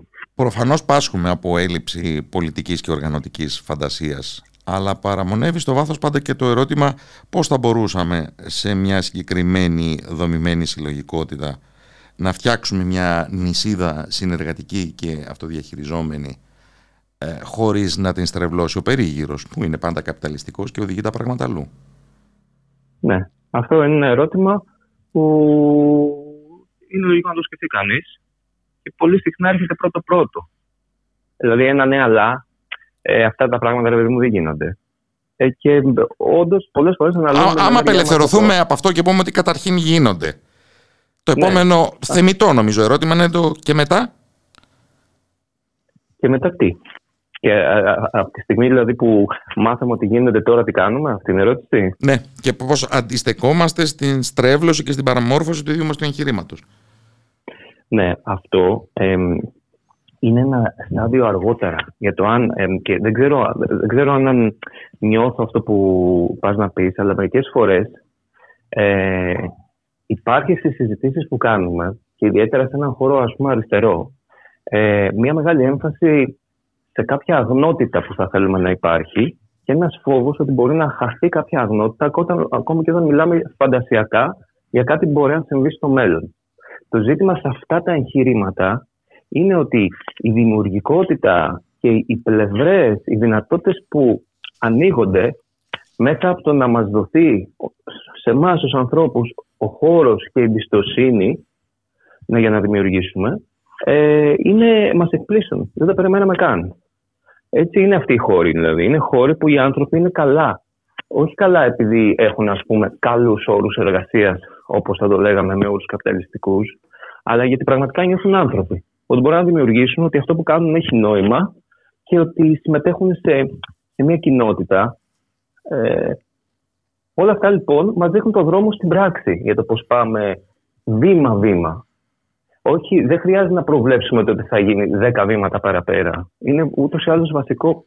Λέει τώρα ο Λαδού στο βιβλίο, αν το, διαβάσετε, αν το διαβάσετε, ας πούμε, ότι αντί για μια λογική του προβλέπω και ελέγχω, πάμε σε μια λογική, όπως το λέει στα αγγλικά, sense and respond. Το νιώθω και αποκρίνομαι. Σαν όπως λέμε, Πώς είναι ότι ε, είμαστε πάνω σε ένα ποδήλατο και προσπαθούμε να ανταποκριθούμε σε αυτό που γίνεται. Δεν έχουμε προβλέψει ακριβώς ποιες κινήσεις θα κάνουμε και πώς θα, τι πίεση θα βάλουμε στο τιμόνι και τι πίεση στο πετάλι. Χρειάζεται λοιπόν μέσα σε μια πολυπλοκότητα που χαρακτηρίζει τη σημερινή οικονομική και κοινωνική συνθήκη να μπορούμε να δώσουμε χώρο σε αυτή τη ε, δυνατότητα την ανθρώπινη, την ιδιότητα την ανθρώπινη να ανταποκρίνεται με βάση τον κοινό νου τις κοινές αποφάσεις, τις συλλογικές αποφάσεις και τα συναισθήματα και τη διέστησή μας στην κατάσταση που προκύπτει ανά πάσα στιγμή. Αντί να έχουμε προσπαθήσει να προβλέψουμε τα πάντα για το μέλλον, το οποίο, όπως γίνεται πολύ συχνά, μας διαψεύδει. Προτείνω ένα άνοιγμα ιστορικό και γεωγραφικό. Ε, καταρχήν, ναι. με μεγάλο ενδιαφέρον συγκρατώ την παρατήρηση του Λαλού ότι τα παραδείγματα για τα οποία μιλάει έχουν δοκιμαστεί και σε χώρες εκτός του Παγκόσμιου Βόρα. Αυτό έχει γίνει ε, παρότι τα παρα... ο Λαλού ε, μελέτησε αρκετές εταιρείες και οργανισμούς δηλαδή, όχι μόνο εταιρείες. Ε, Παρ' όλα αυτά συμπεριέλαβε αναλυτικά στο βιβλίο του, έχει αναφορά σε πολλούς από αυτούς τους οργανισμούς, αναλυτικά περίπου 12, γιατί έβαλε κάποια κριτήρια. Να έχουν τουλάχιστον αυτό... 100 εργαζόμενους και πάνω από 5 χρόνια λειτουργίας. Ναι, ναι, ναι, αυτό. Δεν μιλάμε λοιπόν στην πραγματικότητα νησίδες, μιλάμε για μεγάλους οργανισμούς. Κάποιοι έχουν πολλές χιλιάδες εργαζόμενους από αυτούς. Και κάποιοι δραστηριοποιούνται ας πούμε, και σε τομείς τώρα που ε, θα, δύσκολα θα το όταν κανείς. Όταν ας πούμε, μιλάμε για κάποια εργοστάσια παραγωγής υδροελεκτρικής ενέργειας που έχουν ένα πάρα πολύ μεγάλο βαθμό αυτοδιαχείρισης ε, στην, ε, στη λειτουργία τους ε, Όντως, νομίζω ότι μόνο εκπλήξει κάποιον να τον διαβάσει. Η Ολλανδική Μπούτσορ, για την οποία διαβάζω, που παρέχει νοσηλευτικές υπηρεσίες κατοίκων και έχει 15.000 ανθρώπους που εργάζονται σε ομάδες των 10-12 χωρίς προϊσταμένους. Ναι, ναι. Ναι, αυτό είναι. Η Μπούρτζορ είναι ίσως το παράδειγμα το οποίο ε, αναφέρεται σε αυτά που λέει, ε, δηλαδή ε, εκδηλώνει αυτά που λέει ο Λαλούς στο βιβλίο ε, περισσότερο ομοιόμορφα, ας πούμε. Όλους τους τομείς κάπως τους πιάνει. Γιατί το κάθε παράδειγμα ε, δεν είναι ακριβώς ίδιο. Σε κάποιους τομείς είναι ε, περισσότερο ας πούμε ανεπτυγμένοι. Εκδηλώνουν περισσότερο αυτά τα στοιχεία κάποιοι, κάποιοι, κάποιοι οργανισμοί και κάποιοι άλλοι οργανισμοί σε, άλλα, σε άλλους τομείς. Ε, η Buurtzorg λοιπόν είναι ένα πολύ ωραίο παράδειγμα να συζητήσει κανείς, γιατί όντως μιλάμε για έναν οργανισμό που ξεκίνησε το 2006. Ε, στην, στην Ολλανδία υπάρχει μια παράδοση παροχής νοσηλείας κατοίκων. Θα, ήταν, θα μπορούσαμε να το φανταστούμε κάτι σαν βοήθεια στο σπιτι Ξέρουμε αυτόν τον οργανισμό, έτσι. Λοιπόν, ε, υπάρχει αυτή λοιπόν η παράδοση στην, ε, στην Ολλανδία που ξεκίνησε ήδη από το 19ο αιώνα, πέρασε διάφορα, διάφορες φάσεις στον τρόπο που ήταν οργανωμένη αυτή η δραστηριότητα, από αυτοδιαχειριζόμενη, έγινε κρατική, μετά μπήκαν εταιρείες, έγινε κάπως σαν γραμμή παραγωγής και λίγο έτσι ένα φορτικό μοντέλο, φορτικό ας πούμε την έννοια ότι βιδώναν κουλόνια ε, οι άνθρωποι από κάποιο σημείο και μετά. Και μέσα σε αυτήν την απελπισία λοιπόν ο ιδρυτής αυτής της, ε, του, του οργανισμού, ο γιος The Block, έτσι νομίζω προφέρεται στα Ολλανδικά, αποφάσισε ότι δεν θέλει να εργάζεται πια έτσι και ότι θα ίδρυε τη δική του εταιρεία, η οποία είναι μη κερδοσκοπική παρεμπιπτόντως.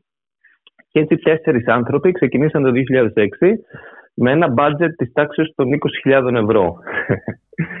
ε, σύντομα γίναν 10, ας πούμε 12 και επίσης σύντομα άρχισαν και άλλοι νοσηλευτές, επειδή εκτιμούσαν τον, τον τρόπο με τον οποίο λειτουργούσε η Μπουρτζοκ, πολύ απολύτως αυτοδιαχειριζόμενοι δηλαδή, όπως μια ομάδα 10-12 ατόμων μπορεί εύκολα να κάνει, κάθε με, ε, ήθελαν και άλλοι άνθρωποι να δουλέψουν για αυτήν την εταιρεία. Όταν λοιπόν ήρθαν μετά τον 10ο ή τον 12ο, δεν είπε ο Γιώστε Μπλοκ και οι υπόλοιποι, ωραία, είμαστε, έρχεται περισσότερος κόσμος. Ελάτε να φτιάξουμε μια μεγαλύτερη ομάδα, να ορίσουμε για κάποιους προϊσταμένου, να μπορέσουμε να διαχειριστούμε ας πούμε, αυτόν τον αυξανόμενο αριθμό ε, συναδέλφων. Δεν έγινε αυτό. Φτιάχτηκε μια νέα ομάδα, ένας νέος κύκλος και ανέλαβε μια νέα περιοχή. Μετά φτιάχτηκε άλλο ένας ε, τέτοιος κύκλος. Ε, και τώρα, ας πούμε, που μιλάμε ας πούμε για Πότε το 2006, πόσα χρόνια έχουν περάσει, έχουν περάσει και πολλά χρόνια. 17 χρόνια. 17 λοιπόν, χρόνια. Ε, αυτή τη στιγμή, ας πούμε, έχει 1.200 περίπου τέτοιες ομάδες, 1.300 τέτοιες ομάδες περίπου, των 10 ως 12, που ε, πιάνουν διάφορες περιοχές σε όλη την Ολλανδία και μάλιστα αυτό το μοντέλο υιοθετείται και σε άλλες χώρες. Έχει ένα πολύ μικρό εργαζομένων, αριθμό εργαζομένων στα head office, ας πούμε στα γραφεία που ασχολούνται με γραφειοκρατικά πράγματα, μιλάμε τώρα για 30 ανθρώπους, 40 ανθρώπους, 25 ανθρώπους. κατά τη διάρκεια της συζήτησής μας, νομίζω ήταν αναπόφευκτος ο, ο συνειρμός, πώς έναν τέτοιο μοντέλο θα συρρήκνωνε κατά πολύ και αυτά που ο μακαρίτη ανθρωπολόγος David Graeber έχει αποκαλέσει bullshit jobs. Ε, και είναι προβληματισμοί που αλληλοσυμπληρώνονται. Σκέφτομαι επίσης το χωρίς αφεντικά του Michael Albert που η μετάφρασή ναι. του στα ελληνικά για να αυτοδιαφημιστούμε αποτελεί έκδοση του ΜΕΤΑ. Χαίρομαι που το θέτεις. Συναντιόνται πολύ διαφορετικοί προβληματισμοί και καλό είναι να τους φέρουμε σε διάλογο. Πολύ ωραία. Χαίρομαι που το θέτεις, γιατί αυτά δείχνονται, αποδεικνύονται στην πράξη. Δηλαδή, ε, όντως, τα bullshit jobs δεν υπάρχουν στην ουσία. Το 95% των, ε, ε, των, των μισθών δηλαδή των χρημάτων που δίνονται, δίνονται στους νοσηλευτές. Κάνουν δηλαδή τη δουλειά τη νοσηλευτική. Ελάχιστες είναι οι άλλες δουλειές που είναι υποστηρικτικές. Ε, με αυτόν τον τρόπο λοιπόν, κερδίζοντας από εκεί που θα έδιναν ε, χρήματα σε μια γραφειοκρατία, ε, μπορούν αυτοί οι άνθρωποι να κάνουν το εξής. Να μειώσουν τις ώρες εργασίας τους, διατηρώντας καλούς μισθούς, έτσι ώστε η δουλειά τους να είναι ποιοτική.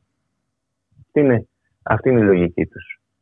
Αντί να στίβουν δηλαδή τον εαυτό τους σε, στον εργασιακό χώρο, δίνουν χώρο να, να εργάζονται με, με ποιότητα και να νιώθουν καλά, να έχουν χώρο, χρόνο να επανεκπαιδευτούν, να έχουν χώρο να τα πούνε μεταξύ τους και να, να, και να μπορέσουν ας πούμε, να ε, δημιουργήσουν και μια σχέση εμπιστοσύνη με τους ε, εξυπηρετούμενους τους που όντως έτσι γίνεται. Και συμφέρει και το κράτος. Γιατί συνολικά οι ώρες που χρεώνουν στα ασφαλιστικά ταμεία είναι λιγότερες από ό,τι άλλες εταιρείες.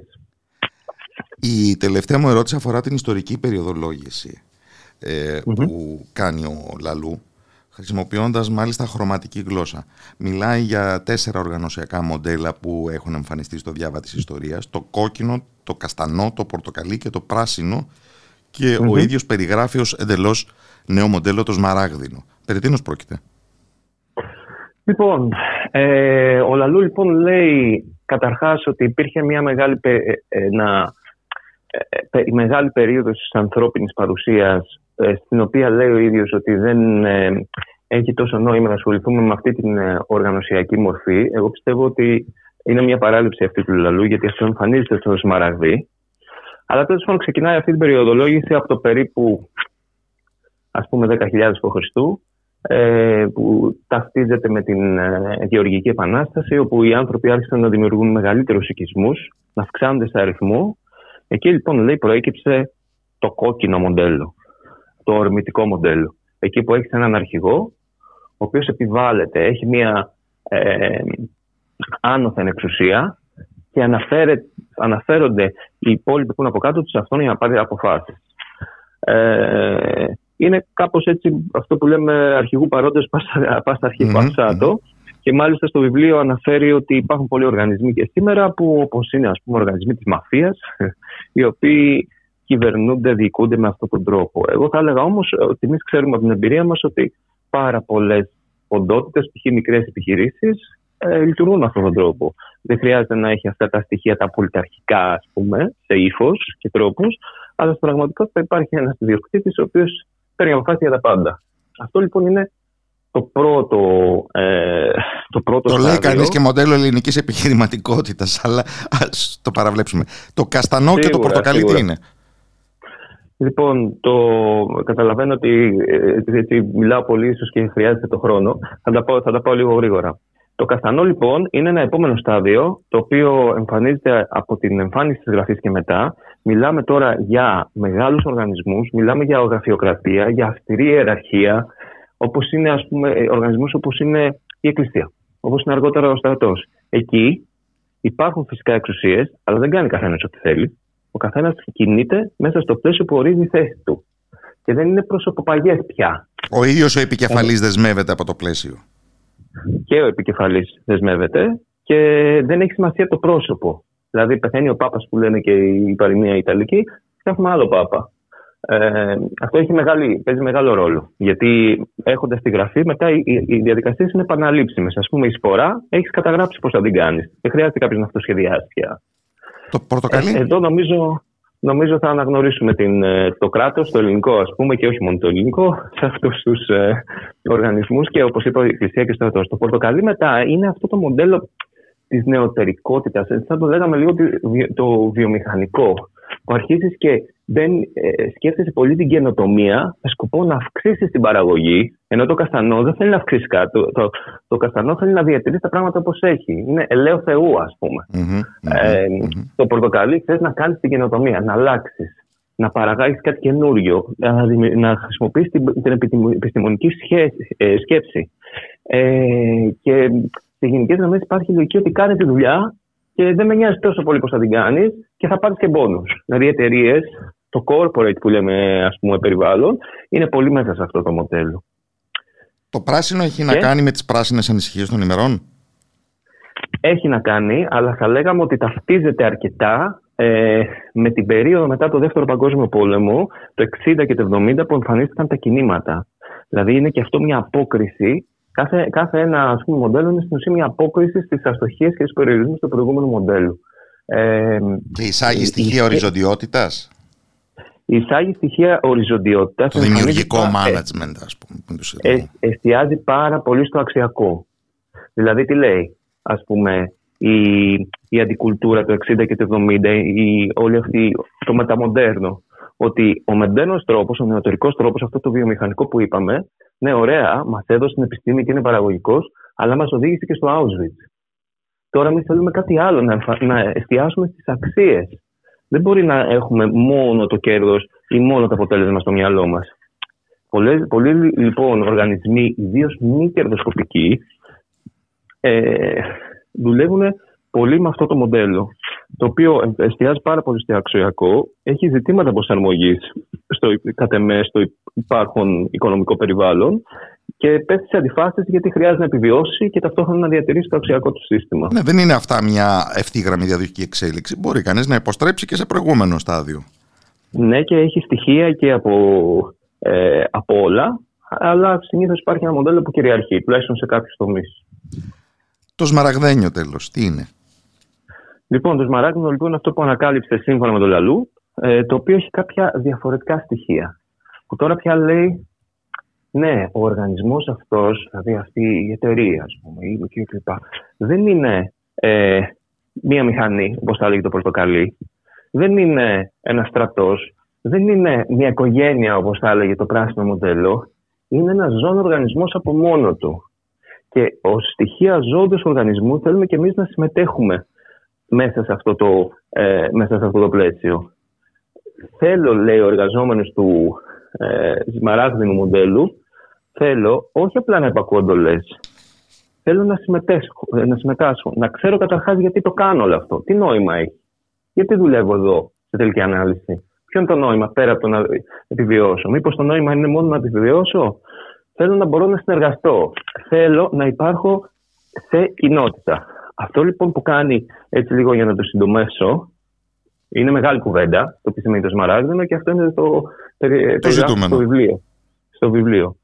Πιστεύω λοιπόν εγώ ότι αυτό το μοντέλο συνδυάζει με έναν τρόπο δημιουργικό την υπόσταση της ατομικότητας με την οποία υπάρχουμε και στο, στο, στο, στον αστικό πολιτισμό στον οποίο ζούμε αυτή τη στιγμή, έτσι, ε, με το κοινοτικό στοιχείο. Γι' αυτό και βλέπετε ότι αυτοί οι οργανισμοί, ναι, μεν μπορεί να έχουν χιλιάδες εργαζομένους σε κάποιες περιπτώσεις, ωστόσο το κύτταρο, τα κύτταρα του οργανισμού είναι ομάδες μικρές. 10 12 στην περίπτωση της Bulldog, 15 20 σε κάποιες άλλες.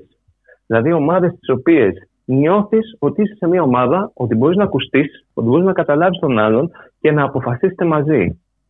Δεν έχουν το, ε, στην πράξη, στο οργανωσιακό τους, ε, ε, στην, στον οργανωσιακό τους τρόπο, δεν έχουν αυτό το χαοτικό που έχουμε εμεί στη ζωή μα σε πολλέ άλλε περιπτώσει, που νιώθουμε ότι είμαστε μόνοι μα απέναντι σε ένα σύστημα και μα επιβάλλεται ένα σύστημα, α πούμε, και στην ουσία απλά υπακούμε σε εμά αυτά τα. λέμε, αλλά δεν έχουμε περιθώριο να συμβάλλουμε κι εμεί. Περισσότερα αύριο στις 8 στο Community της Οδού Κεραμικού. Ευχαριστώ θερμά τον Γιώργο Τσιτσιρίγκο. Καλό απόγευμα από το Ραδιομέρα. Ευχαριστώ πολύ. Γεια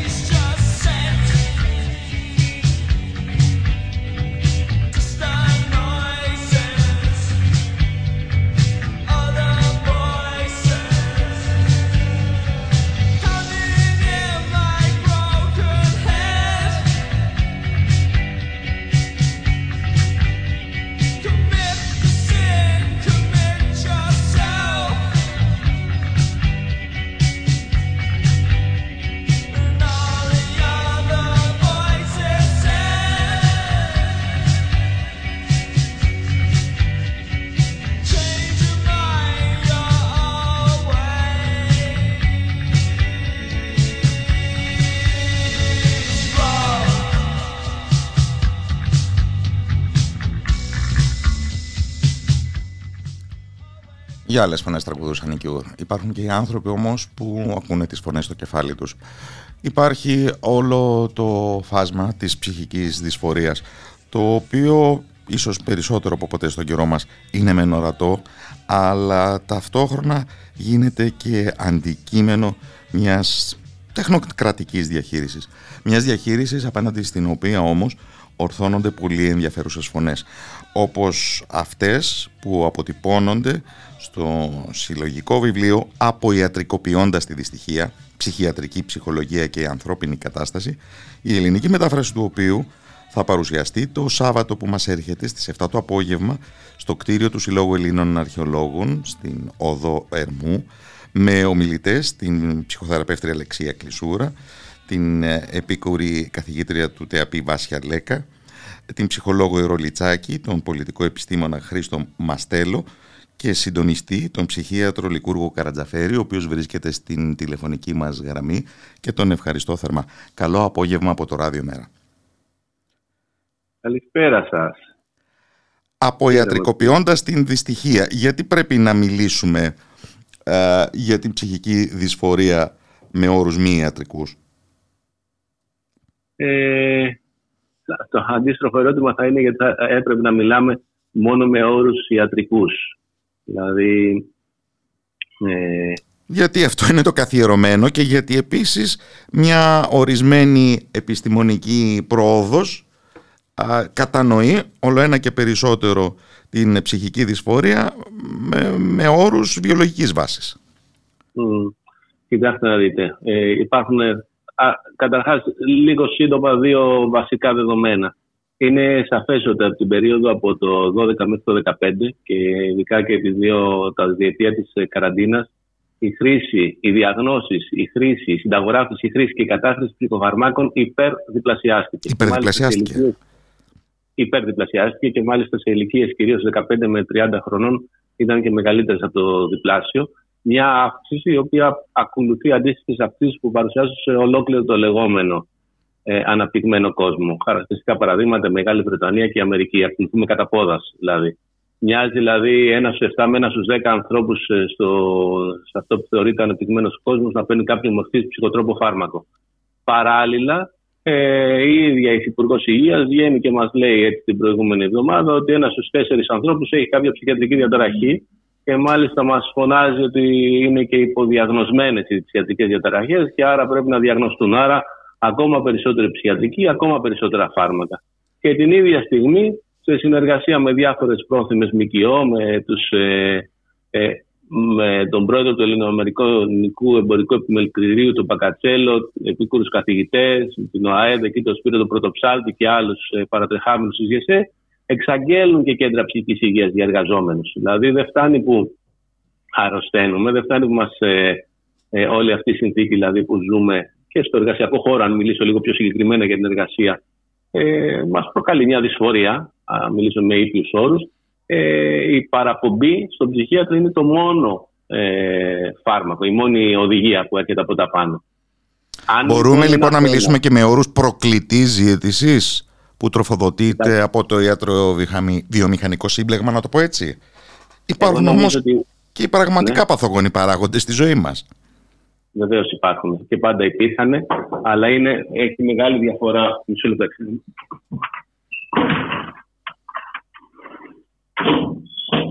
Ε, μου επιτρέπετε μισό λεπτό; Ναι. Αναγκαστικά θα πρέπει να, να κλείσουμε λοιπόν, τις ε, πόρτες ε, οτιδήποτε ναι. μπορεί να με περισπάσει. Έχει, έχει μεγάλη διαφορά λοιπόν το να πεις ε, ε, κοιτάξτε, η όλη προσέγγιση ψυχιατρική αφορά ένα βιοψυχοκοινωνικό μοντέλο. Ότι τα προβλήματα έχουν μια βιολογική, μια ψυχολογική και μια κοινωνική βάση. Το πρόβλημα είναι ότι όλη η κουβέντα η οποία βγαίνει προς τα έξω, η όλη έρευνα η οποία χρηματοδοτείται, η όλη προσπάθεια που γίνεται ε, με βάση της κέντρα ψυχικής υγείας είναι αποκλειστικά ή συντριπτικά βιολογική. Για τους λίγους προνομιούχους που μπορούν να διαθέσουν, μπορεί να παρέχονται και κάποιες ψυχολογικές υπηρεσίες, οι οποίες ως γνωστόν πληρώνονται και πληρώνονται με μισθούς οι οποίοι για να πας τέσσερις φορές το μήνα σε ένα ψυχίατρο, θέλεις το βασικό σου μισθό. Σε λίγο, λίγος πολύ. Αυτό που θεωρείται ο κατώτερος βασικός μισθός. Οπότε καταλαβαίνετε ότι η, η κύρια ε, αντιμετώπιση όλης αυτής της δυσφορίας που προκαλείται είναι ε, με βιολογικά μέσα, δηλαδή με ψυχοφάρμακα και με διαγνώσεις. Από εκεί πέρα, η όλη κουβέντα που χρειάζεται να γίνει, γιατί προφανώς υπάρχουν παράγοντες βιολογικοί που υπησέρχονται, υπάρχουν θέματα γενικής ψυχικής υγείας που προκαλούν ε, καταθλίψεις, άγχος κτλ. Και γενικής υγείας. Τι άλλο. Ναι, βέβαια. Να δούμε και αυτούς τους κοινωνικούς παράγοντες οι οποίοι προκαλούν τη δυστυχία. Και αυτό έρχεται αυτό το βιβλίο να μιλήσει. Δεν έχετε να πει ότι δεν υπάρχει βιολογία, δεν έχετε να πει ότι δεν είναι χρήσιμα τα φάρμακα. Έχετε να πει όμως ότι υπάρχουν σημαντικά πράγματα που μας σκοτώνουν, που μας αρρωσταίνουν, για τα οποία δεν μιλάμε. Και έχετε ανοίξει μια κουβέντα για αυτά που δεν μιλάμε. Γιατί το British Journal of Social Work χαρακτηρίζει το συγκεκριμένο βιβλίο απαραίτητο ανάγνωσμα για τους ανθρώπους που έχουν επιβιώσει από τις υπηρεσίες α, ψυχικής υγείας; Γιατί χρειάζεται κάπως να μάθουν και αυτοί το πρόβλημα. Αν το πρόβλημα αναγάγεται σε ένα βιολογικό πρόβλημα, αν εσείς και εγώ που μιλάμε μας πούνε λοιπόν ότι έχουμε μια κατάθλιψη, που είναι πολύ πιθανό σε κάποια φάση της ζωής μας να, να έχουμε μια ε, μεγάλη θλίψη, που μπορεί να πάρει και τη μορφή αυτού που θα λέει κανείς κλινική κατάθλιψη, χρειάζεται να καταλάβουμε ότι δεν είναι αποκλειστικά, δεν είναι δικιά μας ευθύνη.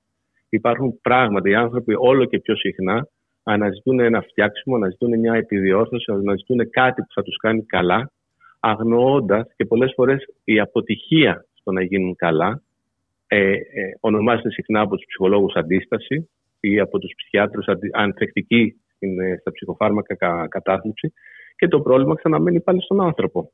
Και νομίζω ότι είναι σημαντικό οι άνθρωποι να καταλάβουμε ότι οι συνθήκες εργασίας μας, ο ρυθμός, οι απαιτήσεις της καθημερινότητάς μας, ο τρόπος με τον οποίο αποξενωνόμαστε, οι, οι ρυθμοί μέσα στην οποία μας ζητιούνται πράγματα, ο τρόπος με τον οποίο μας καλούν να προσαρμοστούμε. Δείτε το παράδειγμα της καραντίνας. Γρήγορη, ταχύτατη προσαρμογή με όρους οι οποίοι είναι αποπληκτικοί. Όλα αυτά δημιουργούν τεράστια δυσφορία. Και χρειάζεται οι άνθρωποι κάποια στιγμή να καταλαβαίνουμε ότι δεν είναι αυλαμένο κεφάλι, δεν είναι κάτι που είναι προβληματικό σε εμάς ως πρόσωπα, αλλά ότι υπάρχουν βαθιά πολιτικά και κοινωνικά ζητήματα τα οποία μας αρρωσταίνουν. Να γίνει δηλαδή μια μετακίνηση, γιατί συναντάμε όλο και πιο πολλούς ανθρώπους που βουλιάζουν στην ενοχή ή στο ότι εγώ φταίω ή κάτι δεν έχω κάνει καλά. 25-30 χρονών άνθρωποι που η αγορά εργασίας τους πετάει απ' έξω και φτάνουν 30 χρονών άνθρωποι και να θεωρούν σε αυτού του άχρηστους. Γιατί; Γιατί, γιατί ζούμε σε έναν κόσμο που δεν είναι. Κάποιοι περισσεύουν. Δεν, δεν χωράμε όλοι. Λοιπόν, ε, και η ενοχή και οδηγεί σε μια παρέτηση που η παρέτηση νομίζω ότι είναι και πολύ χρήσιμη για τους από πάνω.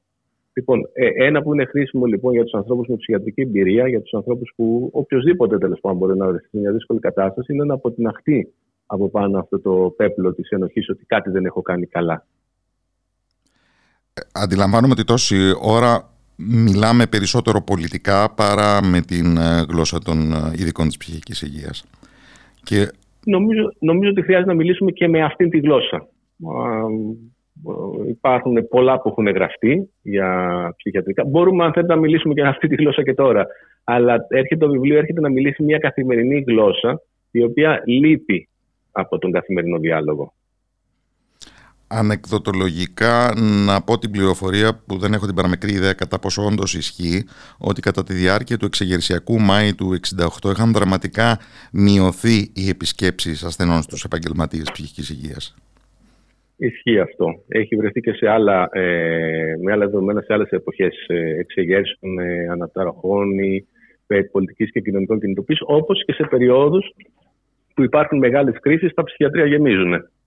Α μην ξεχνάμε ότι και οι ψυχιατρικοί δημιουργήθηκαν και τα πρώτα άσυλα για να στεγάσουν ε, άστεγους και άνεργους ε, ανθρώπους. Ε, και όταν υπήρχε ανάπτυξη ή όταν υπήρχαν κρίσιμα κοινωνικά γεγονότα, οι άνθρωποι ήταν έξω, σε δουλειές, στον δρόμο.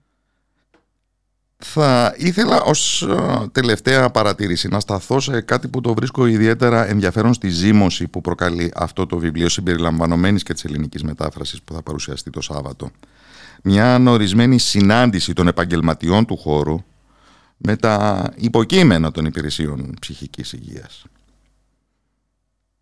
Βασικός στόχος νομίζω του δικτύου, ακούγοντας φωνές αλλά και άλλων κριτικών φωνών στο κομμάτι της ψυχικής υγείας.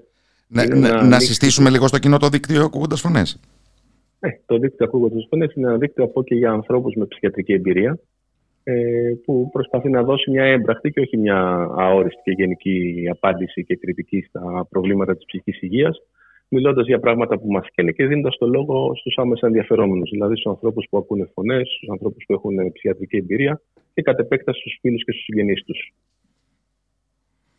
Και σε σχέση με, ναι. με το συγκεκριμένο βιβλίο, λοιπόν. Ε, οπότε μια θέση πολλών δικτύων κριτικής ψυχολογίας, ψυχιατρικής αλλά και επιζησάντων της ε, ψυχιατρικής, ανθρώπων με ψυχιατρική εμπειρία, είναι τα ζητήματα της ψυχικής υγείας δεν πρέπει να αφήνονται αποκλειστικά, όχι δεν αφορά, αποκλειστικά στα χέρια ψυχολόγων και ψυχιάτρων. Δεν λέω ότι εγώ ψυχίατρος είμαι και νομίζω έχουμε ένα εύλογο ρόλο σε αυτά που συζητάμε αυτή τη στιγμή. Αλλά χρειάζεται να γίνεται και μια κουβέντα η οποία να ανοίγει και σε άλλα πεδία. Πεδία που μπορεί να είναι κριτικά στο υπάρχον και να αφορούν κοινωνιολόγους, να αφορούν ε, πολιτικούς επιστήμονες, μπορεί να αφορούν όμως πολύ περισσότερο τους ίδιους τους άμεσα ενδιαφερόμενους. Ε, ως, υποκεί, υποκείμενα που έχουν λόγο και αυτενέργεια. Ναι, βεβαίως. Αυτενέργεια, το agency και η αυτενέργεια και η δομή, το να μπορώ να δομήσω λίγο την καθημερινότητά μας είναι σημαντικά κομμάτια για, μια, για να είμαστε ψυχικά υγιείς. Νομίζω, θα έλεγα, αν ε, μπορούσα να φέρω λίγο τη φωνή των ανθρώπων με ψυχιατρική εμπειρία, αυτό το σύνθημα που υπήρχε από παλιά σε διάφορα κινήματα, υπήρχαν τα κινήματα αναπήρων, αλλά και άλλα, το τίποτα για εμάς χωρίς εμάς, νομίζω ότι είναι κεντρικό στο κομμάτι της προσπάθειας και αυτού του βιβλίου. Η Τσάκη Ντίλον έχει ένα εξαιρετικό κεφάλαιο ως επιζήσασε της ψυχιατρικής και η ίδια, που μιλάει για την προσωπική της εμπειρία του, πώς τρελάθηκε και πώς ανάρρωσε, θέτοντας το, πολιτικό, ε, το προσωπικό ως πολιτικό. Οπότε το αυτό, το, αυτό το τίποτα για εμάς χωρίς εμάς φαίνεται στο επίκεντρο τους άμεσα ενδιαφερόμενου. Η έρευνα, το τι ερωτήματα βάζει η έρευνα, το πώ ε, συζητάμε, το τι απαντήσεις δίνουμε θα πρέπει να ξεκινάει από αυτούς για τους οποίους αφορά. Η έρευνα για την ψύχωση θα πρέπει να ξεκινά με ερωτήματα που βάζουν οι ίδιοι άνθρωποι που έχουν ψυχοτικές εμπειρίες και πάει λέγοντας. Οπότε, ναι, είναι ένα βιβλίο που επιδιώκει να ανοίξει ένα διάλογο. Είναι δεκτή κάθε καλοπροαίρετη κριτική. Δεν θεωρούμε ότι τα ξέρουμε όλα, ίσα ίσα, αλλά θεωρούμε ότι είναι σημαντικό να κρατήσουμε ένα διάλογο ανοιχτό απέναντι σε αυτή την μονολογικότητα των, ε, του ψυχιατρικού κατεστημένου και της κυριαρχή ψυχολογικής σκέψης. Μένουμε σε αυτό.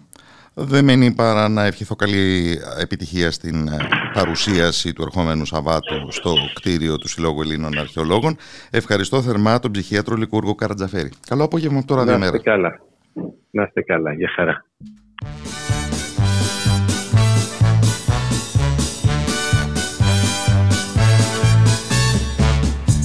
On arrive à l'usine, la gaieté nous illumine. L'idée de faire nos 8 heures nous remplit tous de bonheur. Ah, ah, ah, ah, oui. D'humeur égale et joyeuse, nous courons vers la pointeuse. Le temps d'enfiler nos bleus et nous voilà tous heureux.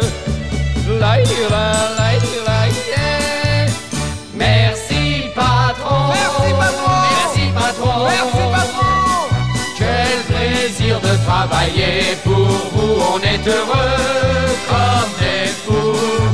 Merci patron. Merci patron. Merci patron. Merci patron. Ce que vous faites ici-bas, un jour pense à tout l'argent qu'au fin de mois on vous prend, nous avons tous un peu honte d'être aussi près de nos comptes. Ah, ah oui. Tout le monde à la maison vous adore avec passion. Vous êtes notre bon ange et nous chantons vos louanges. Merci patron. Merci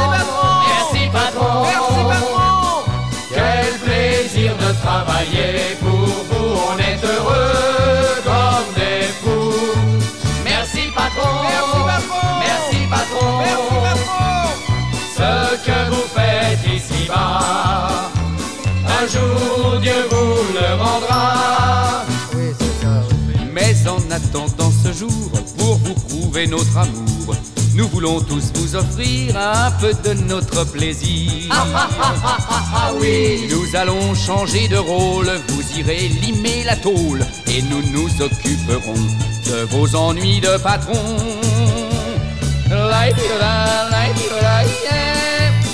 Nous serons patrons, Nous serons patrons. nous serons patrons, Nous serons patrons. À vous le plaisir de travailler pour nous. Vous serez heureux comme un fou. Nous serons patrons, Nous serons patrons, nous serons patrons, nous serons patrons.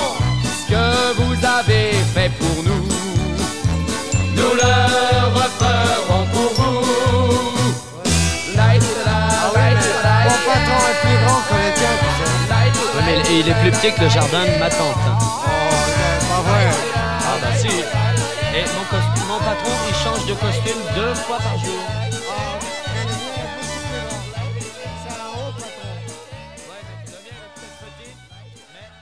Θυμηθήκαμε προηγουμένως τον Μάη του 68 και στον απόϊχό του βέβαια δημιουργήθηκε το υπέροχο αυτό τραγούδι Merci Patron για την κινηματογραφική ταινία με τον ίδιο τίτλο, πολύ πιο κοντινή μας χρονικά, θα άξιζε ίσως κάποτε μια ξεχωριστή αναφορά.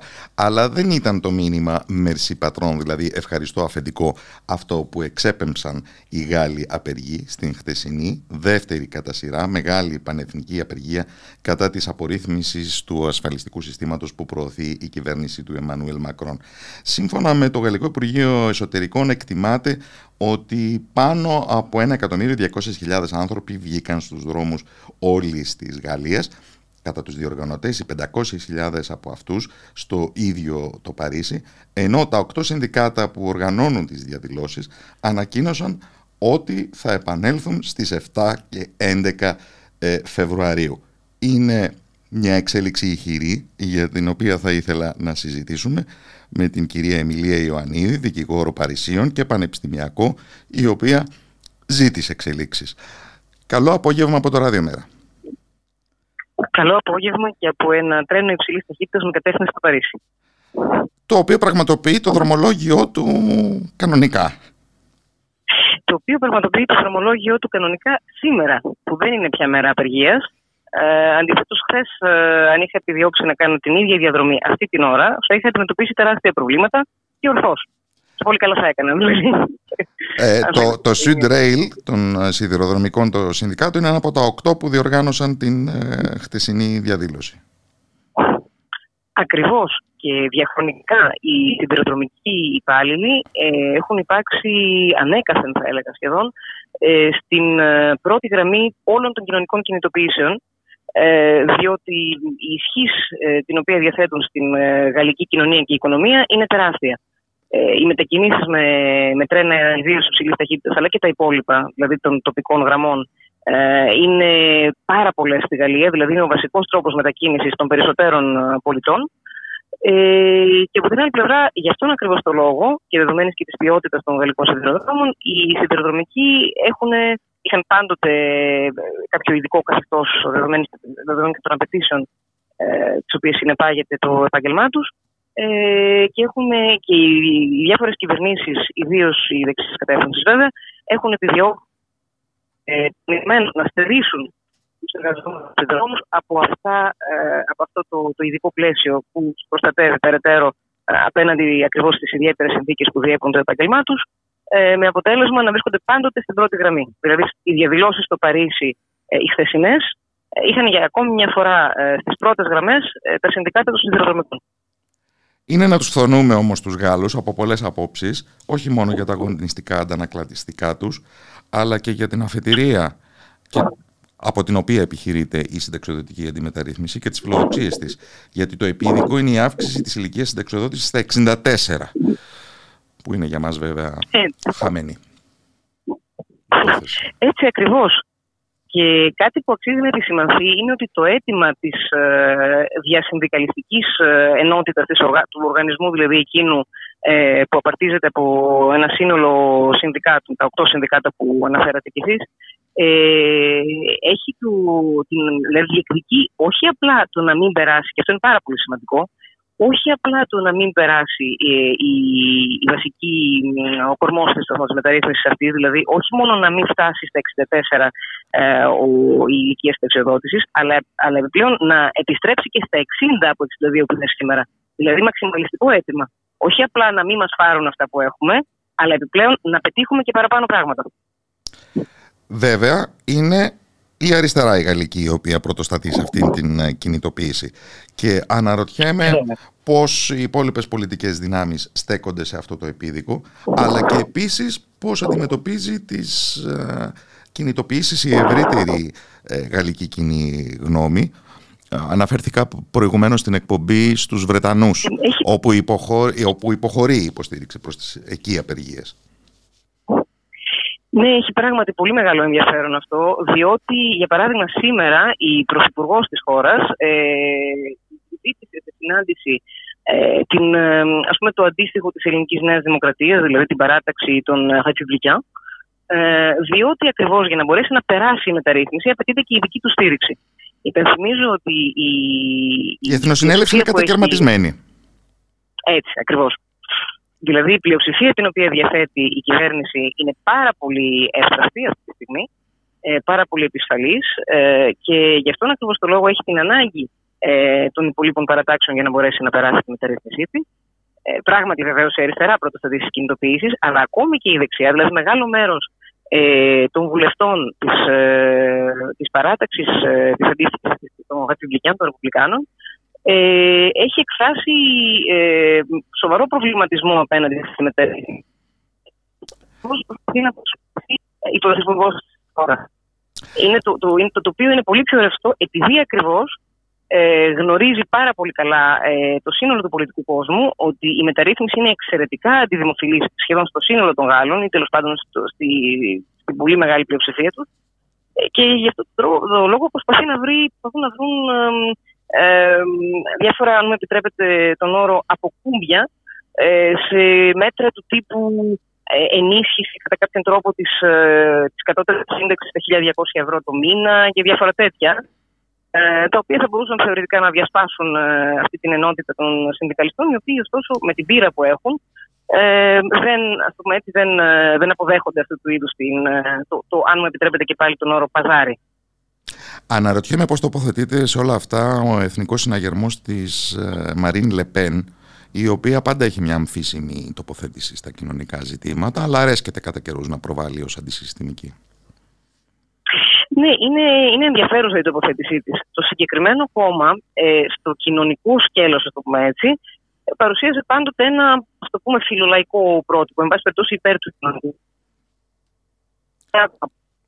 Διατηρούμε τη σύνδεσή μας, γιατί τα δίκτυα δεν μας κάνουν τη χάρη. Ναι, παρουσίαζε ένα φιλολαϊκό πρόσωπο με, με διατήρηση του κοινωνικού κράτους, λέγαμε, ναι. Ακριβώς αυτό. Διότι το συγκεκριμένο κόμμα, καλά, φυσικά το επιδιώκει, αλλά εκείνοι βάζουν άλλες προποθέσει. Δηλαδή, το συγκεκριμένο, η συγκεκριμένη παράταξη ε, βεβαίως ε, συνδέει τα πάντα με την ταυτότητα, με την εθνικότητα συγκεκριμένα. Δηλαδή, οι μη Γάλλοι, καλό θα είναι κατά τη γνώμη τους να μην έχουν πρόσβαση ας πούμε, σε μια σειρά από κοινωνικές παροχές. Αλλά αυτό είναι τέλος πάντων μια άλλη ιστορία. Ε, αυτό που είναι σίγουρο είναι ότι. Αυτή ναι, μια ιστορία όμως που αμέσως αμέσως, ε, ναι, διχοτομεί το συλλογικό σώμα με ό,τι αυτό σημαίνει. Ε, για την πιθανότητα ε, ε, ναι. υπεράσπισης του κοινωνικού κράτους. Ναι.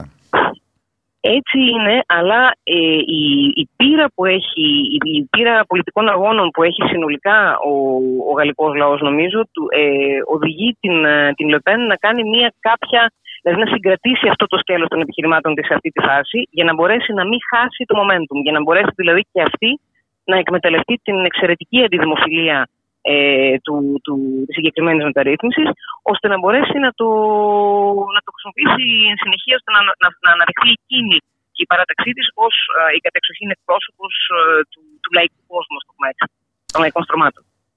Τα μεγάλα ερωτήματα όμως αφορούν τον κατεξοχήν ε, πρωταγωνιστή αυτής της αναταραχής, δηλαδή τον πρόεδρο Μακρόν, ο οποίος μέσα σε αυτό το σύνθετο πολιτικό τοπίο της μη αυτοδυναμίας στην Εθνοσυνέλευση και ούτω καθεξής, και ενώ ταυτοχρόνως προβάλλει ως ε, ένας πρωταγωνιστής των πανευρωπαϊκών εξελίξεων και άγχεται για το μέλλον της Ουκρανίας, την οποία εξοπλίζει και όλα αυτά, ε, επιμένει τόσο πολύ στη συγκεκριμένη μεταρρύθμιση ενώ γνωρίζει το πολιτικό της κόστος. Έχει άρα για αυτό να κάνει με τους πανθομολογούμενους δεσμούς του, με το διεθνές χρηματοπιστωτικό κεφάλαιο, ε, το οποίο πολύ θα ήθελε να παίξει με τα αποθεματικά των ταμείων. Χωρίς καμία αμφιβολία. Ο, ο πρόεδρος Μακρόν ήρθε από την αρχή στην εξουσία για να περάσει τέτοιου είδους μεταρρυθμίσεις. Άλλωστε δεν το έκρυψε. ήδη από την πρώτη του θητεία διεκδικούσε το ρόλο του, του εξυγχρονιστή, εξορθολογιστή τέλος πάντων του, του πλαισίου του κοινωνικού και από την πρώτη του θητεία ήδη ε, διαλαλούσε, το πούμε έτσι, θα, θα έφερνε ακριβώς τον εξορθολογισμό στο σύστημα το, το ασφαλιστικό. Ε, Βεβαίως, εν συνεχεία, λόγω της ε, υγειονομικής κρίσης, ε, δεν μπορούσε να, να προωθήσει αυτή τη μεταρρύθμιση, διότι ήταν ούτως ή άλλως εξαιρετικά αντιδημοφιλή και θα γινόταν ακόμη περισσότερο σε ένα τέτοιο πλαίσιο εξαίρεσης, όπως το λένε και οι Γάλλοι. Ε, ωστόσο, επανέφερε αυτή τη μεταρρύθμιση με το που του, του δόθηκε η ευκαιρία. Βέβαια, πλήγμα, το τεράστιο πλήγμα από τι εκλογέ εκλογές του, του περασμένου Ιουνίου, ε, ε, κάπως, ας το πούμε έτσι, ε, έστησε πολύ πιο ευαίσθητα τα θεμέλια ε, της ε, πολιτικής συνένεσης παλιότερα, διότι μην ξεχνάμε ότι στην πρώτη αυτή έχει μια τεράστια πλειοψηφία στην Εθνοσυνέλευση, καμία σχέση με, τη, με την τρέχουσα κατάσταση. Ε, και έτσι αυτή τη στιγμή, παρά το, το διακεκηρυγμένο του στόχο ε, το συνιστάμενο στο να επιτύχει αυτό τον εξορθολογισμό γενικότερα όλου του κοινωνικού συστήματος της Γαλλίας, το οποίο είναι, από ό,τι λέγεται και συνομολογείται από όλους, ε, το πλέον γενναιόδωρο ε, πανευρωπαϊκά και ενδεχομένως και ευρύτερα, και δεδομένου ότι άλλωστε στην Ευρώπη έχουμε κυρίως τέτοια συστήματα, ε, είναι, είναι γεγονός ότι δεν θα, δεν θα του. Είναι, είναι πολύ δύσκολο να, να περάσει η μεταρρύθμιση του χωρίς τουλάχιστον απώλειες αυτή τη στιγμή, δεδομένης της ισχύως ε, της αντιπολίτευσης και ιδίως της αριστεράς στα διάφορα σώματα και βεβαίως του τεράστιου πολιτικού κόστους το οποίο συνεπάγεται η καταφυγή σε μέτρα τύπου ας πούμε, αντίστοιχα με, τις δικές μας πράξεις νομοθετικού περιεχομένου. Ε, μολονότι δεδομένων των πολύ δυσμενών για όλη την Ευρώπη συνθήκων η Γαλλία κάπως τα ψιλοκαταφέρνει αν μιλήσουμε με όρους ε, ρυθμού ανάπτυξης κτλ. κτλ. Η κοινωνική δυσφορία στη χώρα έχει για άλλη μια φορά εκτοξευτεί και μοιάζει σαν το συνταξιοδοτικό να συμπυκνώνει, όπως το κάνει για τον ίδιο τον Μακρόν, να συμπυκνώνει και για το κοινωνικό σώμα ε, κάθε είδους πηγή ε, δυσφορίας, να είναι η μετωνυμία για πολλά άλλα πράγματα. Έτσι ακριβώς.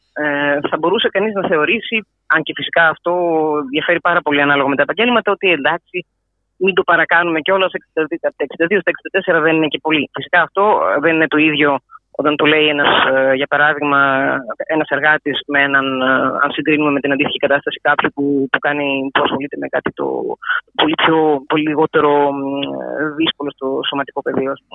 Αλλά, εν πάση περιπτώσει όμως, ναι, είναι γεγονός ότι αυτή τη στιγμή. Ε, χάσαμε τη σύνδεσή μας. Είναι γεγονός ότι αυτή τη στιγμή. Ναι, Ακριβώς η συγκεκριμένη μεταρρύθμιση συμπυκνώνει τη δυσφορία για ένα σύνολο καταστάσεων που είναι πολύ ευρύτερες από το απλό πεδίο του ασφαλιστικού. Είναι γεγονός. Θα μείνουμε συντονισμένοι λοιπόν με την ε, Γαλλία που μοιάζει πάντοτε να επιβεβαιώνει τον ρόλο της ως μεγάλου πολιτικού εργαστηρίου ε, της Ευρώπης. Ευχαριστώ θερμά την Εμιλία Ιωαννίδη, δικηγόρο Παρισίων και Πανεπιστημιακό. Καλό απόγευμα από το Ραδιομέρα. Καλό σας απόγευμα. Είστε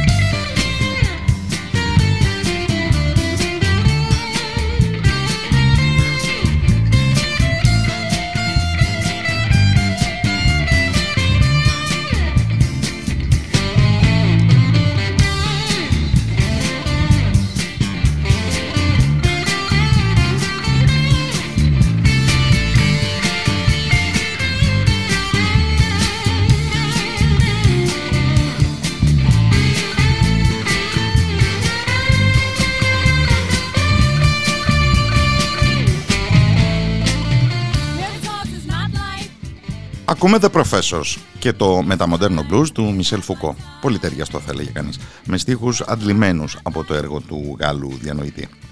Όμως από τις 16 Φεβρουαρίου και μέχρι τις 6 Απριλίου 8 πέμπτες στη σειρά, 6 με 8 το απόγευμα, διοργανώνεται από το Διεπιστημονικό Ινστιτούτο Περιβαλλοντικών και Κοινωνικών Ερευνών το διαδικτυακό σεμινάριο με τίτλο «Μισελ Φουκό, Αρχαιολογία, Γενεαλογία και Βιοπολιτική» με εισηγητή τον διδάκτορα φιλοσοφίας Θανάση Λάγιο, τον οποίο και έχουμε στην τηλεφωνική γραμμή.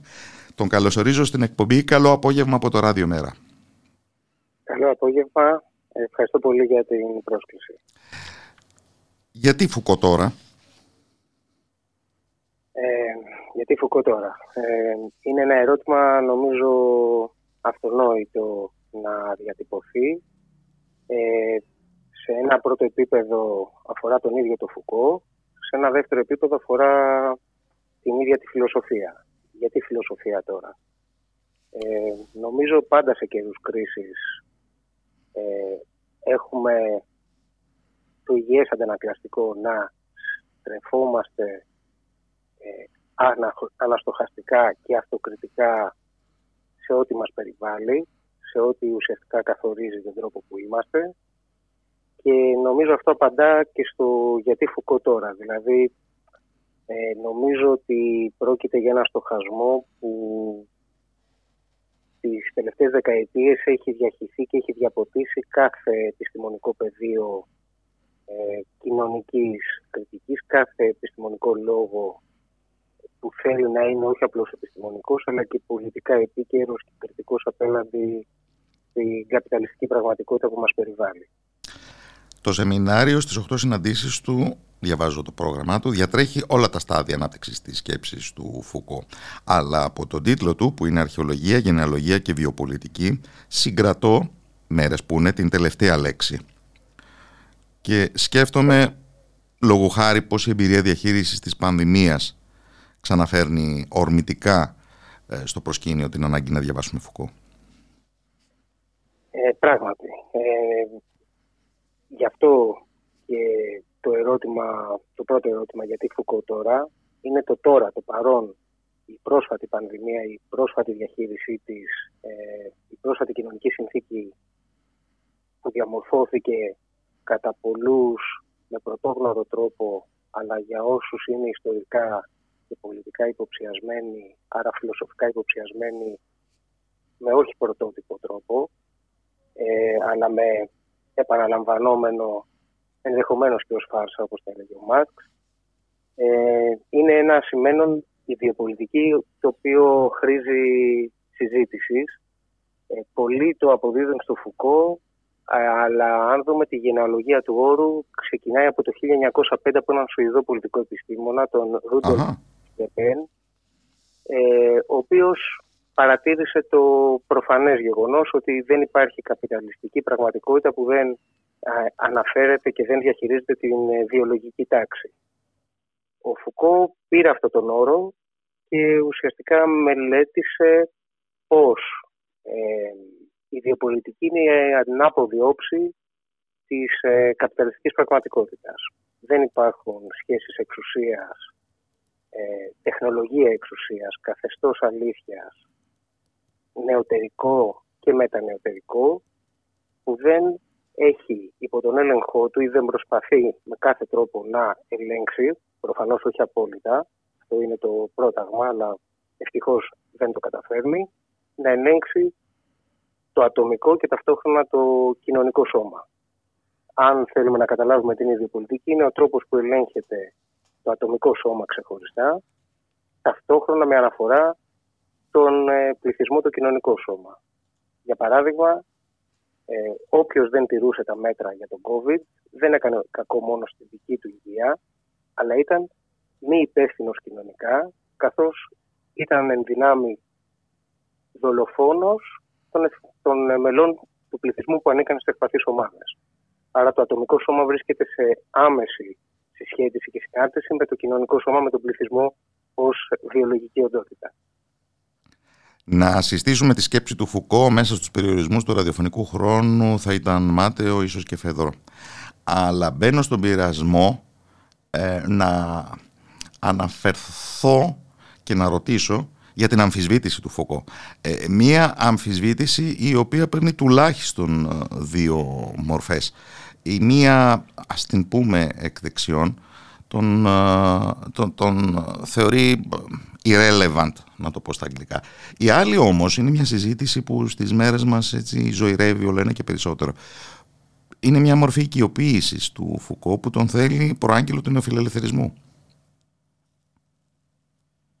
Ναι, ε, υπάρχουν αυτές οι αντιρρήσεις, υπάρχουν αυτές οι ενστάσεις. Νομίζω ε, δεν υπάρχει στοχαστής που έχει απασχολήσει με το έργο του και τη σκέψη του ο οποίος να μην ε, δέχεται ταυτόχρονα κριτική ε, και από τα δεξιά και από τα αριστερά. Ε, αυτό δείχνει κατά τη γνώμη μου και την ε, ανοιχτότητα των ερωτημάτων και την επικαιρότητα των ερωτημάτων που έχει θέσει ο Φουκώ. Ε, δεν συμφωνώ με καμία από τις δύο προσεγγίσεις. Ε, προφανώς δεν μπορώ να πείσω κάποιον μέσα σε ελάχιστο ραδιοφωνικό χρόνο για τι δεν συμφωνώ. Το μόνο που μπορώ να, ε, να το πω, να ζητήσω σε εισαγωγικά θα ήταν να διαβαστούν τα ίδια τα κείμενα του Φουκώ και όταν λέω κείμενα του Φουκώ δεν είναι μόνο τα βιβλία, οι συνεντεύξεις, οι διαλέξεις, είναι και οι πρακτικές του Φουκώ.